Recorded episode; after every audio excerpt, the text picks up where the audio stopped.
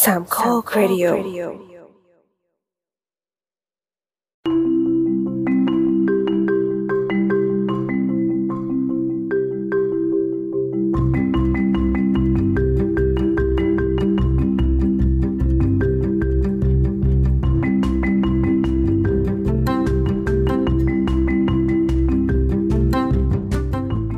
สวัสดีค่ะ สวัสดีครับ สวัสดีครั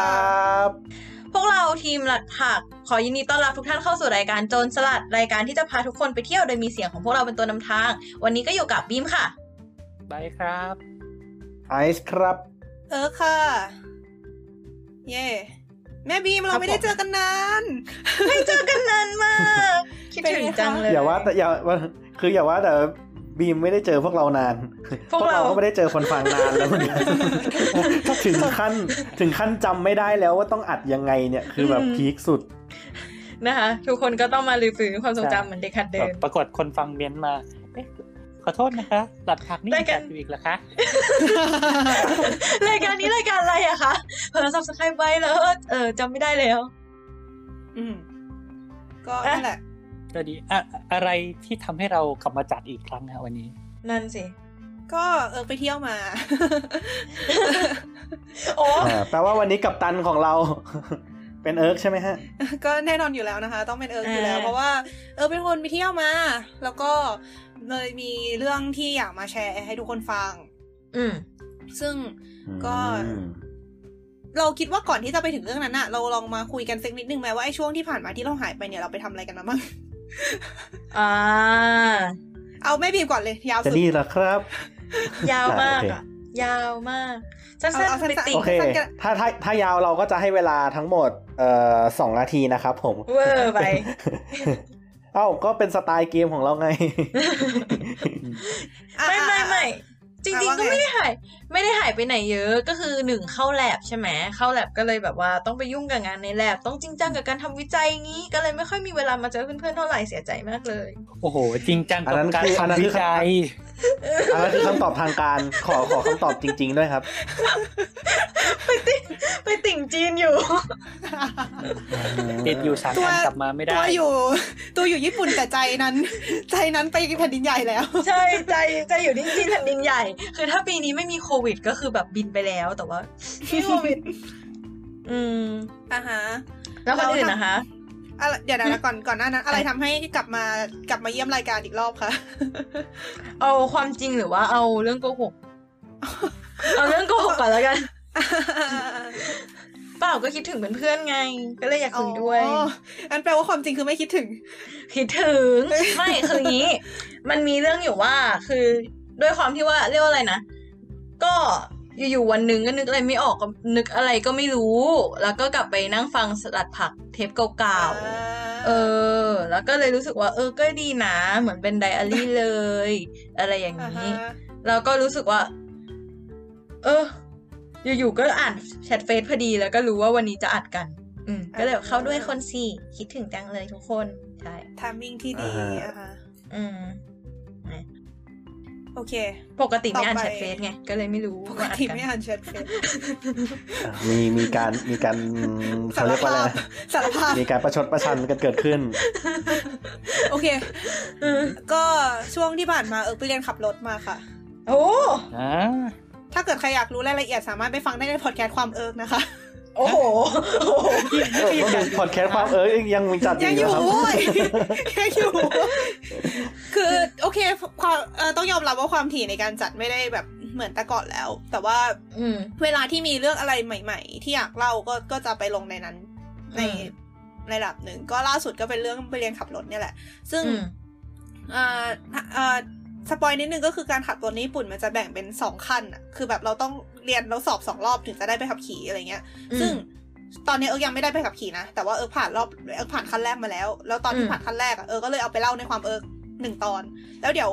น่าจะสักอาทิตย์หน้าเอิร์กน่าจะสอบขั้นที่สองแล้วแหละ ถ้าสอบผ่านจนได้ไปขับขี่แล้วเอิร์กจะเอาไปเล่าต่อเป็นตอนที่สองเพราะงั้นถ้าเกิดใครอยากฟังก็ไปฟังกันได้ในความเอิร์กนะคะแล้วจะรู้ว่าการเรียนขับรถหรือการสอบใบขับขี่ที่ญี่ปุ่นเป็นยังไง เย่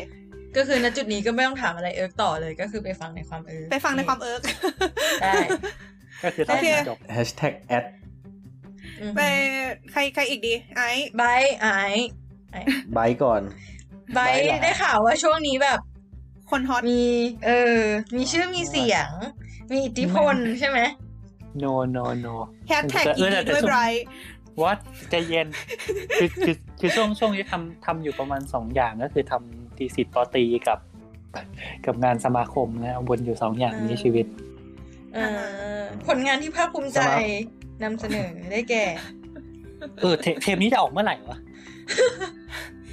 ปีใหม่แล้วกัน ทำไม ปีใหม่เออ ปีใหม่ เที่ยวเออเออเออเออต้องตัดให้เสร็จก่อนปีใหม่ดิเพราะปีใหม่เออไปเที่ยว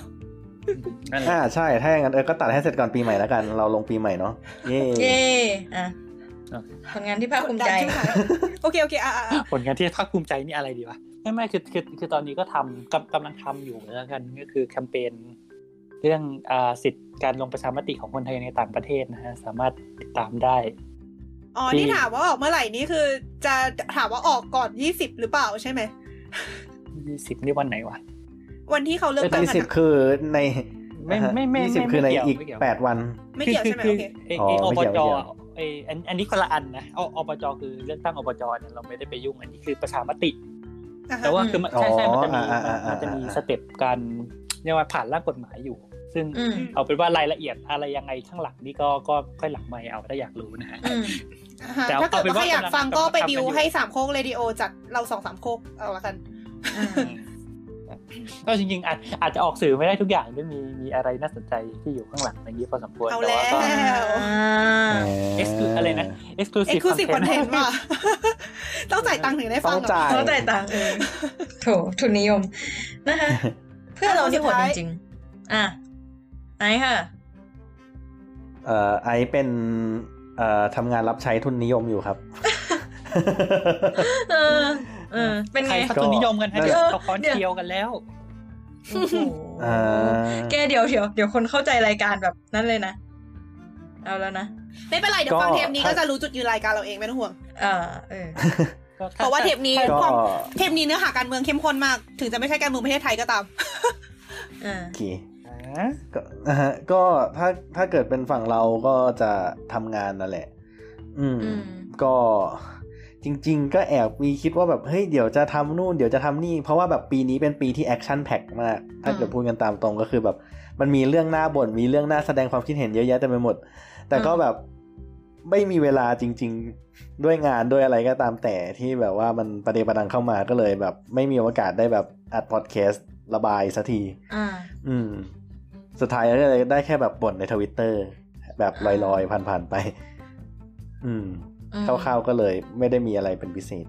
ครับ อ่าครับ โอเค ไปม็อบมาหรือเปล่าครับ ไปครับ เชฟอ่าฮะ โอเค ถ้างั้นเข้าเรื่อง ก่อนอีกอีกนิดนึงก็คือตอนนี้พวกเรากำลังไลฟ์กันอยู่ใน Discord นะคะ ก็คือจะเป็น อ่า สิ่งที่ทำกันมาสักพักแล้ว ก็คือสิ่ง อืม ก็คือเวลาเราอัดเราก็จะไลฟ์ใน Discord ไปด้วย เพราะฉะนั้นถ้าเกิดว่าใครบังเอิญไปเจอทวิตเราไปเจอทวีตของอ่าแอคลัดผักที่บอกว่าเออเราจะไลฟ์กันนะ ก็สามารถกดเข้ามาดูเข้ามาฟังแบบสดๆได้แล้วเข้ามาคอมเมนต์แบบสดๆได้เช่นกัน อืม อืม มา ถ้างั้นก็เข้าเรื่องกันเลยดีกว่าค่ะ ก็สำหรับ อืม ในวันนี้ที่เออจะมาพูดก็จะเป็นเรื่องที่เออไปเที่ยวโคจิมา ซึ่ง อืม โคจิเนี่ยเป็นชื่อจังหวัดของญี่ปุ่น ที่ อืม ที่เมื่อกี้เออคุยกับแม่บีมไปแล้วหลังไมค์แล้วแม่บีมบอกว่าไม่รู้จัก คือก็ไม่แปลกเท่าไหร่ เพราะว่ามันเป็นจังหวัดที่อยู่ในเกาะชิโกกุ อืม เออเราก็จะมีคำถามต่อว่าแล้วเกาะชิโกกุคืออะไรวะ ม ก็คือ ประเทศญี่ปุ่นอ่ะ มันจะ อืม เป็นเกาะใช่ไหมคะ ก็จะมีเกาะที่เป็นเกาะหลักๆ มีเกาะหลักๆอยู่สี่เกาะ คือ เกาะหลักที่ชื่อฮอนชู อันเนี้ยจะเป็นเกาะที่ อืม มีพวกแบบโตเกียวอะไรอย่างเงี้ยโอซาก้าหรือแม้แต่มิยากิที่เอิร์กอยู่ตอนนี้ อืม แล้วก็เกาะฮอกไกโด อันนี้ทุกคน อืม ก็น่าจะรู้จักกันในฐานะผู้ผลิตนมรายใหญ่อ่ะฮะ แล้วก็ เอ่อ เกาะชื่ออะไรละวะ คิวชู ใช่ไหมคิวชู คิวชูเป็นที่ตั้งของจังหวัดฟุกุโอกะ คิวชูอืม จังหวัดโออิตะ อะไรทำนองนี้ ซากะด้วยปะนะทำไมทุกคนเงียบ โอเค ช่างมันผ่านไป ไม่รู้ตกภูมิศาสตร์ งง โอเค โอเค ไม่ แล้วก็ คือญี่ปุ่นอ่ะ มันจะมี รู้จักแต่โตเกียวกับเกียวโต โอเคค่ะ ไม่ก็ญี่ปุ่น โอเคค่ะ กันหนึ่งภาพญี่ปุ่นมันจะเป็นเกาะยาวๆใช่ไหมไอ้เกาะยาวๆมันคือฮอนชูเว้ย แล้วจะมีหย่อม แล้ อ่าว ก็ ก็ก็คือแต่บนบนบนสุดจะเป็นฮอกไกโด ใช่แล้วก็เกาะข้างบนเป็นฮอกไกโด แล้วก็จะเป็นยาวๆ ใช่ยาวๆมาเป็นฮอนชูข้างใต้เป็นคิวชู อีก แล้ว ก้ ก็ อนหนึ่ง อันที่สี่ แล้ว ก็ ก็ คือชิ ข้า โก ง กุ ๆใช่ เออ ซึ่งชิโกกุ แล้วตอนนี้เราอยู่อยู่ที่ไหนกัน เรา เรานี่นับใครบ้างถามหน่อย เราอยู่ที่เดียวกันไม่ใช่เหรอ เรา เอิร์ก เราในจินตนาการ เอิร์ก อ๋อ เอิร์กเราเราทั้ โ งสองคนต่างอยู่ฮอนชูด้วยกันเว้ยไม่ใช่เหรอ ใช่ใช่คือตอนนี้นะตอนนี้เลยนะที่กำลังนั่งอัดอยู่ตอนนี้คือเอิร์กและแม่บีมอยู่ฮอนชูอ่ะฮะ อืม เอ่อแต่ขอ แต่ว่าเรากำลังจะไปไหนนะ ชิโกกุ ซึ่งชิโกกุเนี่ย ชื่อชื่อของมันเนี่ย มันถ้าถ้าแบบแปลติดแบบตามชื่อเลยนะ มันแปลว่าเอ่ออ ม สี่ประเทศ อืม ซึ่งมันชื่อนี้มันมีที่มาจากการที่สมัยก่อนมันมีสี่เมือง แล้วก็มันก็มีสี่เมือง อือฮึ จริงๆนะคือแบบในจังในปัจจุบันนี้ชิโกกุก็ประกอบไปด้วยสี่จังหวัด แล้ว อือฮึ เอ่ออ ม มันก็มันก็จะเป็นเกาะที่มีสังสี่จังหวัดแล้วโคจิ จังหวัดโคจิที่เราไปในครั้งเนี้ยมันคือจังหวัดที่อยู่ใต้สุด อืม ทางใต้สุดของชิโกกุเลย แล้วอ่าวิธีการไปเนี่ย เอิร์กนั่งเครื่องบินจากเซนไดไปลงโอซาก้า แล้วก็ใช้ตั๋ว มันจะ ตอนนี้มันมีเอ่อแคมเปญอ่าประตูไปไหนก็ได้ของโดเรมอน ที่จะเป็นตั๋ว อืม ตั๋ว JR ที่สามารถใช้ขึ้นรถไฟ JR เท่าไหร่ก็ได้ ไม่อั้นภายในเวลา 3 วันอะไรอย่างเงี้ย อืม แล้วเอิร์กก็เลย อืม นั่งรถไฟจากโอซาก้าลงไปที่โคจิ อืม ซึ่งก็ใช้เวลานานพอสมควรเพราะไม่มีชินคันเซ็น อือฮึ แล้วก็อ่าโคจิเนี่ย ถามว่าทำไมถึงไปโคจิ ก็มันเป็นจังหวัดที่เป็นบ้านเกิดของซามูไรที่ชื่อว่าซากามโตะเรียวมะ อืม ไม่ไม่รู้ว่าเคยได้ยินชื่อกันหรือเปล่า แต่ว่าซามูไรคนนี้เป็นซามูไรคนที่ค่อนข้างดัง พอสมควรใน pop culture ญี่ปุ่น ใช่เคยได้ยินในคน ซึ่งถ้าจะให้ อืม ถ้าจะให้บรรยายลักษณะเนี่ย เอิร์กรู้สึกว่าคนเนี้ย มีฟีลลิ่งให้ฟีลลิ่งเหมือนพระเอกการ์ตูนโชเน็นอะ อืมอืม ก็คือเบียวนั่นเองนะครับ เดี๋ยว เดี๋ยวเดี๋ยวเดี๋ยวไม่ใช่ตรงนั้นสิ เอาเป็นว่าเดี๋ยวฟังไปเรื่อยๆก่อนละกันว่าเขาเป็นคนยังไงแล้วเดี๋ยวเราค่อยมาคุยกันอีทีเอกอโอเค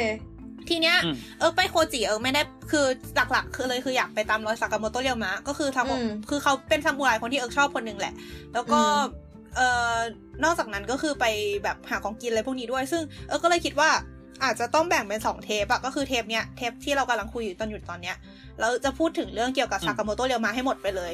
อืม แล้วก็เทปที่สองอ่ะเออจะพูดเรื่องอื่นๆ อย่างเช่น อืม อยู่ที่นู่นมีอาหารอะไรแปลกๆบ้าง อืม แล้วก็แบบเรื่องอื่นๆ ที่เที่ยวอื่นๆที่ไปที่ไม่ได้เกี่ยวกับซากามโมโตะเรียวมะ อืม ทีนี้ก่อนที่ อืม จะไปถึงเรื่องเอ่อว่าเออไปเที่ยวไหนบ้างเนี่ยเออขอปูพื้นฐานนิดนึงก่อนว่าไอคนที่ชื่อซากามโมโตะเรียวมะเป็นใคร ก็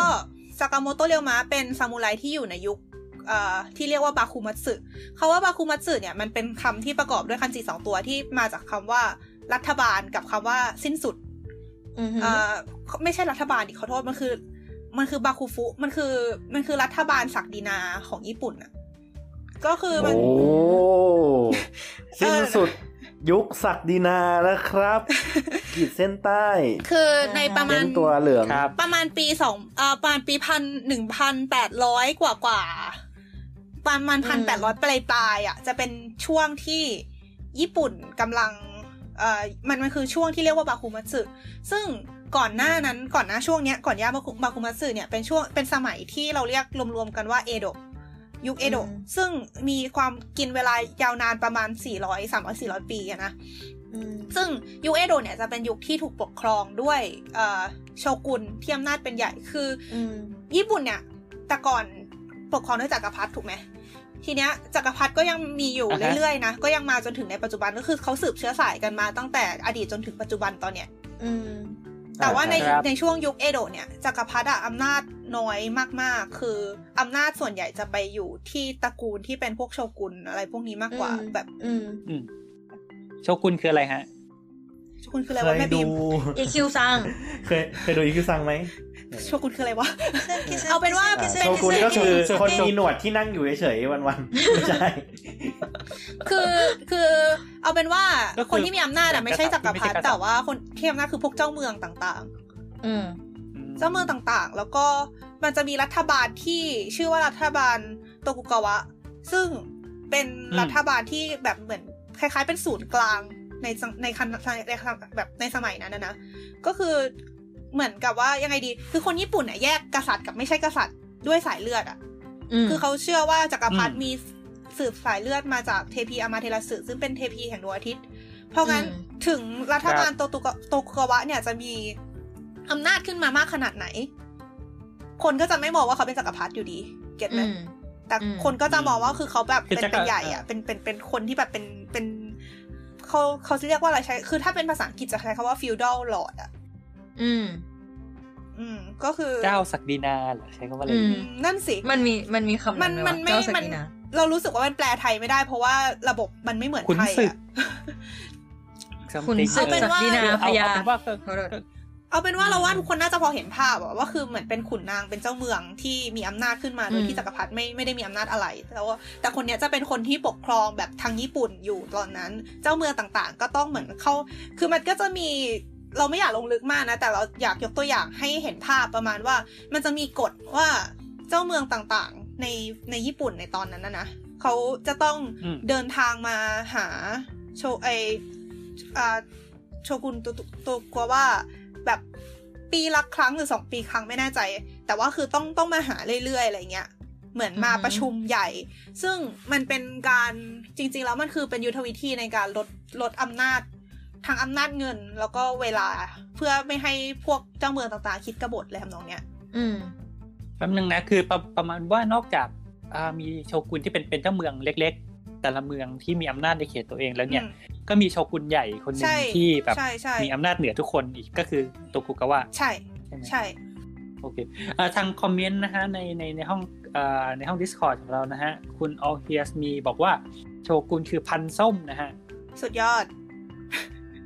อ๋อ คุณเอสเซทราบอกว่า อ่ะ โชกุนที่เป็นชาวไซย่า นั่นมันโงกุล คุณนะ ใช่ไหม ขอบคุณมากค่ะ คุณโฟกนะครับ ดีใจภูมิใจ อืม คุณโฟกว่า คุณคุณโฟกนะครับเล่าเกาหลีเปล่า อันนั้นโซจูใช่ไหม โอ้โห ไกลมาก โอเค ฝืนมาก คือช่องแชทคุณภาพมากเลยอ่ะทุกคนโอ้ย คุณคุณไอซ์นะฮะ ที่ไม่ไม่ใช่คนที่ เอ๊ะคนเดียวกับที่อยู่ในคอนี้หรือเปล่านะข้ามไม้ตายในสตรีทไฟเตอร์ต่างหากนะฮะ อันนั้นอะไรอ่ะ อันนั้นอะไรอ่ะ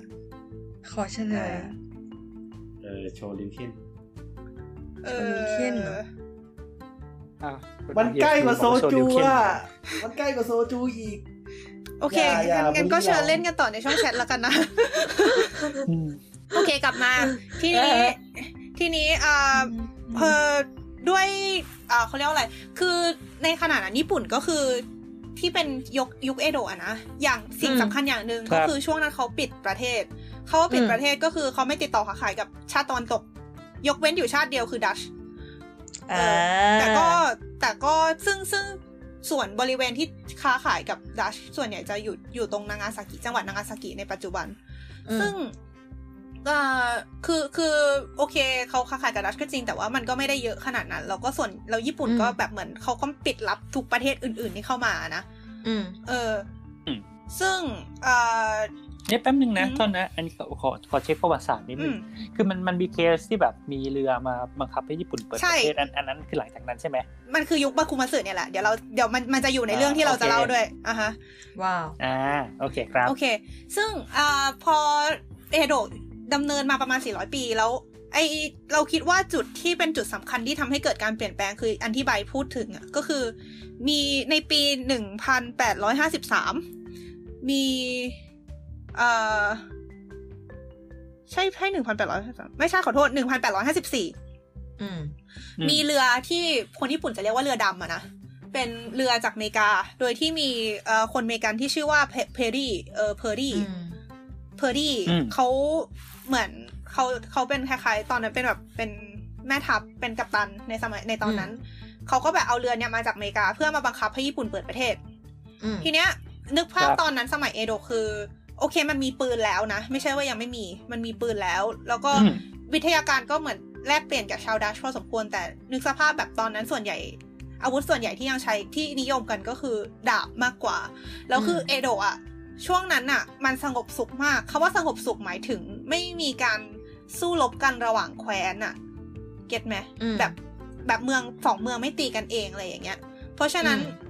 อืม คน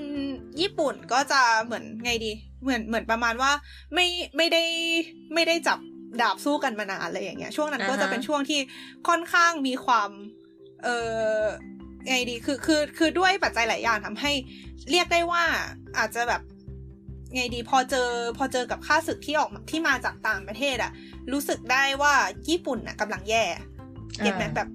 อือฮึ ขาดการฝึ มี ก สิท ปรื ธิ์โด อ นเออมีสิทธิ์โดนโจมตี แบบ ได้ง่าย surprise เออ อะไรทำนองนั้น อืม ซึ่ง อืม พอมีเหตุการณ์ที่ว่าเนี่ย มันเลยเกิดการแบ่งออกมาเป็นหลายฝ่ายแบบแบ่งคนที่อยู่แบบคนที่มีอำนาจในขณะนั้น ก็เลยมีการแบบแบ่งเป็นหลายฝ่าย บางฝ่ายก็บอกว่าให้ปิดประเทศต่อไป บางฝ่ายก็บอกว่าอยากให้เปิดประเทศ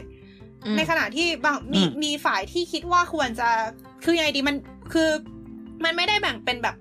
หลายคือยังไงดีแต่ละฝ่ายอะ่ะมันมีความคิดเห็นในหลาย ๆ เรื่องที่ซ้อนทับกันอยู่อะนะมีทั้ อื ง ม เรื่องการเปิดประเทศว่าแบบให้เปิดหรือไม่เปิด มีเรื่อง อืม ว่าจะอำนาจควรจะอยู่ที่โชกุนเหมือนเดิม หรือควรจะกลับไปอยู่ที่จักรพรรดิ อืม แล้วก็ระบบศักดินาควรมีอยู่ต่อไหม อืม ซึ่งระบบศักดินา อืม ที่ว่าเนี่ยสมัยนั้นญี่ปุ่นมีมีการแบ่งชนชั้น ก็คือชนชั้นที่แบบเอ่อพิเวเลตสุดคือซามูไร อืม ก็คือ ครับ จะเป็นชนชั้นที่แบบเหมือน ก็ก็น่าจะนึกภาพออกอะนะแบบใส่เสื้อผ้าหรูๆมีดาบ อืม ห้อยที่เอวอะไรเงี้ยแล้วก็แบบทำงานรับใช้แบบคล้ายๆเป็นข้าราชการทำงานรับใช้เจ้าเมืองอะไรเงี้ย อืม แล้วก็หลัง อืม ลองลงมาลองลงมาเป็นอะไรวะ รู้สึกว่าเป็นเป็นชาวนาหรือเปล่าวะ คือเราเราไอตรงเนี้ยขอจำลำดับชั้นชัดเจนไม่ได้แต่ว่าจำได้ว่ามันแบ่งเป็นแบบซามูไรชาวนาพ่อค้าอะไรทำนองเนี้ย อืม ซึ่งพ่อค้ารู้สึกว่าชนชั้นจะต่ำแต่ว่าด้วยความรวยก็เลยสามารถใช้เส้นสายแบบเหมือนกับมีคอนเน็ชันกับพวกซามูไรได้ อืม ก็เลยชีวิตไม่ได้แย่เท่าไหร่ แต่คนที่แย่จริงๆคือชาวนา เออ อ่าฮะ อะไรทำนองนั้น ซึ่งไอไอพวกระบบ อือฮึ ศักดินาพวกเนี้ยมันค่อนข้างที่จะเหมือนแบ่งแยกกันชัดเจนแล้วแบบ ไอมีอย่างเรื่องการแต่งงานก็ไม่ควรเหมือนปกติเขาก็จะแบบไม่ไม่ไม่แต่งงานข้ามชนชั้นกันอะไรเงี้ยแบบ อืม ลูกจากตระกูลซามูไรก็ต้องแต่งงานกับลูกจากตระกูลซามูไรเท่านั้นเลยทำนองนี้ อ่าฮะ เออ ถ้าเกิดว่าอันอันนี้อันนี้แปะไว้นิดนึง ถ้าเกิดว่าใครสนใจเรื่องเกี่ยวกับแบบยุคเอโดะอะไรอย่างเงี้ย จะมีทวิตเตอร์ของคุณคุณ อ่า คุณฟองน้ำคุณบ๊อบ ที่ชื่อ เดี๋ยวนะ ชื่อแอคเขาชื่ออะไรวะ เออ ครับ อ่า ชื่อ สปอนบ๊อบสแควร์แพน เออชื่อมายะอุกิ M A Y A U K I เขา อืม เขาจะเขียนคือเขาเหมือนเขาสนใจญี่ปุ่นยุคเอโดะมากๆ แล้วเขาแบบเขียนหนังสือหลายเล่มแล้วเกี่ยวกับอันนี้ แล้วเขาบางทีเขาก็จะเหมือนกับทวีตพวกแบบความรู้แบบเกี่ยวกับแบบฟันแฟกในยุคเอโดะอะไรทำนองเนี้ย อืม ก็ถ้าเกิดใครสนใจก็ลองไปอ่านกันได้ อืม โอเค ทีนี้กลับมาเรื่องศักดินาใช่ไหม ซึ่งเอ่อสุดท้ายแล้วนะ อันนี้ก็คืออันนี้แบบพูดถึงประวัติศาสตร์โดยรวมก่อนนะนะ สุดท้ายแล้วเนี่ย พอจบพอพอมีการสู้กันอิริงตุงนางแบบมีมีการสู้กันจากหลาย ๆ ฝ่ายที่มีความเห็นไม่ตรงกันอะนะเดี๋ยวในยุคบาคุมัตสึสุดท้ายแล้วมันก็มาจบที่ญี่ปุ่นก็เปิดประเทศ แล้วก็อำนาจก็กลับคืนสู่ อืม จักรพรรดิเหมือนเดิม อืม นั่นเอง แล้วญี่ปุ่นก็เข้าสู่ยุคใหม่ที่ชื่อว่ายุคเมจิ อืม ก็เป็นอันจบยุคบาคุมัตสึ ทีนี้ซากาโมโตะ ครับ เรียวมะเนี่ย จบเทป เดี๋ยว ใช่โอเค ซากาโมโตะเรียวมะเนี่ยเขาเป็นคนที่มีความสำคัญในยุคบาคุมัตสึมาก พอสมควรเลย อืม อืม ซึ่งเขาเกิดที่โคจิ ทุกคน อืม ยังจำได้กันอยู่ใช่ไหมคะว่าเออมาเที่ยวโคจิ อ่าจำได้ค่ะ เออ ซึ่งซึ่ง ซึ่งซึ่งโคจิเนี่ยอยู่ในเกาะ ชื่อกุกุ ใช่อยู่ อืม เกาะชิโกกุเป็นเป็นเกาะ สิบแต้ม ที่ กริฟฟินดอร์ เป็นเกาะที่อยู่ทางใต้ทางใต้ใต้ๆอะนะแล้วก็อากาศจะแบบ โอเค ค่อนข้างอุ่นคือไปถึงแล้วรู้สึกว่าร้อน แล้วก็แบบตามถนนก็จะแบบมีต้นปาล์มอะซึ่งก็แบบเอ๊ะ อันนี้คือแบบคือปกติคือรู้สึกแปลกใจมากเพราะว่าปกติไม่เคยเห็นต้นปาล์มข้างถนนใน อืม ในเซนได อืม เออ มีความฟลอริดานิดนึง เออ ซึ่งเออเออจะค่อยๆเล่าเรื่องของเรียวมาไปพร้อมๆกับเออเล่าว่าแบบไปไหนมาบ้างแล้วกันนะ ก็ อืม อืม เอ่อตอนนี้เออกำลังโชว์รูปรูปหนึ่งให้ทุกคนที่อยู่ในห้องเอ่ออยู่ทุกคนที่อยู่ในห้องอิสคอร์ดดูอยู่เอ่ อ่า อใครดีอ่าใบใบเห็นอะไรบ้างคะ เออมันเป็น นี่ว่าเป็นอนุสาวรีย์ของบุคคลสามท่านนะฮะ อ่าฮะ คือไม่หรืออาจจะเป็นบุคคลท่านเดียวกันแต่เป็นสาม เดี๋ยวเดี๋ยวเดี๋ยว เอาเป็นว่าเป็นเป็น เดี๋ยวเดี๋ยวสามล่างคืออะไรวะ คาถา มี ยาก เบอ มา ร์ ก สาม มัน ล่าง ตก เหรอ เชื่ออะไรเนี่ย เอาเป็นว่าเป็น เป็นอนอนุสาวรีย์ของคนสามคนแล้วกันนะฮะแล้วก็ อ่าฮะ เอ่อเป็นแท่นแท่นไม้ขึ้นมา ดูดูไม่ใหญ่มากนะดูน่าจะแบบเท่าตัวคนจริงหรือแบบใหญ่กว่านี้ ใหญ่ อะไรเงี้ยแล้วก็อยู่ไม่สูงมาก เดี๋ยวนะ เราไม่ อ่ะ แน่ใจมีรูปเทียบกับตัวเราไหมอะแต่ว่ามันใหญ่อยู่นะ เดี๋ยว ปีนขึ้นไปเลยเหรอ ไม่ไม่ใช่ไม่ใช่ไม่ใช่หมายถึง มันมีรูป ยืนอ ที่ ยู่ เรา ข้างหน้าแล้วถ่าย ถ่ายกับรูปปั้นไง อ๋อ แต่ว่า โอเคอ่ะ แบบนึงหาก่อน คือ คุณนี่ก็ ใหญ่พอสมควรนะ อืม อืม เอ่อ ซึ่งซึ่งซึ่งอ่ะทั้งทั้งสามคนเนี่ยก็จะเป็นเรียกว่าก็จะเป็นเอ่อผู้ชายที่ดูเป็นแบบเหมือนแต่งชุดซามูไรหรือเปล่าไม่แน่ใจ เพราะว่าแบบดูเป็นมีชุดยาวๆแล้วก็แบบมีดาบเหน็บข้างๆอะไรเงี้ย ใช่ ถ้าเกิดให้เราอธิบายง่ายๆ เราจะเรียกมันว่าอุทยานราชพักษ์ฉบับญี่ปุ่น อ่า โอเค เดี๋ยว โอเค เออ โอเค ก็เออ อืม คนคนนี้ไม่ใช่เอิร์กนะ แต่คนนี้เป็นเป็นรุ่นพี่ที่ไปด้วยกัน โอเค อือหือ คิดว่าอาจอาจจะเล็กเอ้ยเอ่อตัวตัวอนุสาวรีย์อาจจะใหญ่กว่าตัวคนนิดนึง ใหญ่ อะไรอย่างเงี้ย ใหญ่อยู่ เทียบกันละอืม อ่ะฮะโอเค ทีนี้เขาทั้งสามคนเนี่ย คนตรงกลางคือสากามโตะเรียวมะ อืม ครับ อืมแล้วก็คน กำลังยืนพิงขอนไม้ขอนไม้อยู่ ใช่ ไม่ใช่ขอนไม้สิเขาเรียกอะไร มันเป็น เขาเรีย มั ก นเป็นตอไม้อะแต่ว่า ตอไม้ จะบอกว่าท่าโพสเนี้เป็นท่าโพสยอดฮิต หมายถึงยอดฮิตที่ว่าหมายถึง คือเราเข้าใจว่ามันเป็นมันมีรูปภาพเขาเขาทำอย่างเงี้ย แล้วไอ้สิ่งที่เขาโพสสิ่งที่เขาพิงอะออริจินอลจริงๆมันไม่ใช่ตอไม้เว้ยมันคือเป็นเสาอะไรสักอย่างเว้ย เราแบบเหมือนพอภาพนั้นมันดังอ่ะ คนก็เลยเหมือนผลิตซ้ำอ่าซากาโมโตะเรียวมาที่โพสท่านี้ แล้วต้องมี อ่ มือข้างหนึ่งต้องเข้าต้องแบบซุกเข้าไปในกิโมโนเลยนะเขาบอกว่าเห็นว่าเป็นเป็นท่าที่ซากาโมโตะเรียวมาชอบทำ ืม อืม อืม แล้วก็ เหมือนซุกซุกมือเหมือนเหมือนเหมือนนโปเลียนนะเคยเห็นรูปปะ ไม่เคยว่ะนโปเลียนเหรอ แล้วเออว่าแบบเวลาเวลาเวลารูปแบบเป็นรูปวาดหรืออะไรนะนโปเลียนจะชอบเอามือซุกเข้าไปในเสื้อ อ้าวเหรอ เขาเขาว่าซึ่งเขาก็เล่าว่าเพราะเป็นเพราะว่าเออ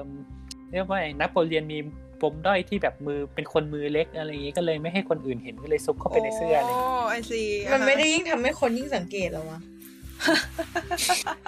อ่ะเล่าเล่าไปก่อนเดี๋ยว โอ เดี๋ยว ค เดี๋ยว ไม่ ดู รู้ ให้ นะไม่ไม่ไม่คืออ่ะเรื่องมือเล็กอะอยู่ดีๆ พอพูดถึงเรื่องมือเล็กก็จะนึกถึงโดนัลด์ทรัมป์แบบ เออ เขาว่า อัน ว่าแบ นี้ บ อันนี้ไม่เคยรู้ ขา ทำไม ไม่ได้ วะ ซุกอะไรเปล่าวะ อืม หรือคานั้นเขาไม่แคร์อะไรชีวิตอยู่แล้ว เขาเขาน่าจะเป็นข้อหลัง นะ เออ เขาไม่แคร์ประเทศเช่นกันว่า วาย เออ โอเค เอ้ยกลับมาที่เรียวมะ คนที่อยู่ฝั่งขวาของรูปก็คือคนที่ยืนอยู่ทางทางทางซ้ายของเรียวมานะ ก็ อืม คือเขาชื่อว่า เอทาเกากับชินทาโร่ชินทาโร่ใช่ไหมเดี๋ยวนะ ใช่ชินทาโร่นากอกับชินทาโร่ซึ่งเอ่อเดี๋ยวก่อนเดี๋ยวเออค่อยบอกแล้วกัน ว่าคนนี้คือใคร แต่ว่าเอ่อเขาก็เป็นคนอีกคนหนึ่งที่มีความสำคัญเหมือนกัน แล้วก็เอ่อคนที่อยู่อีกฝั่งหนึ่งก็คือฝั่งซ้ายของรูปเนี่ย เขาเป็นคนที่ชื่อว่าทาเกทาเกจิฮัมเปตะ คนนี้ก็มีความสำคัญเหมือนกัน ครับ ซึ่งทั้งสามคนเนี่ยอยู่ในกลุ่มที่มีชื่อว่า สามทหาร โท เสื สะ อ คินโนโท เดี๋ยว เอาใหม่ โทสะคินโนโท ซึ่งโทสะแปลว่าอ่าเป็น เป็นชื่อแคว้นอะ แต่ว่าความโกรธ แล้วว่าเราเออเราว่าทุกคนคิดเหมือนกันอยู่ โท สะ เกือบ เป็น แล้วเกือบแล้ว โทสะเป็นชื่อแคว้นที่เป็นจังหวัดโคจิในปัจจุบันนะนะ อืม อืม แล้วก็คินโนโทอะแปลว่าคืนอำนาจให้แก่จักรพรรดิ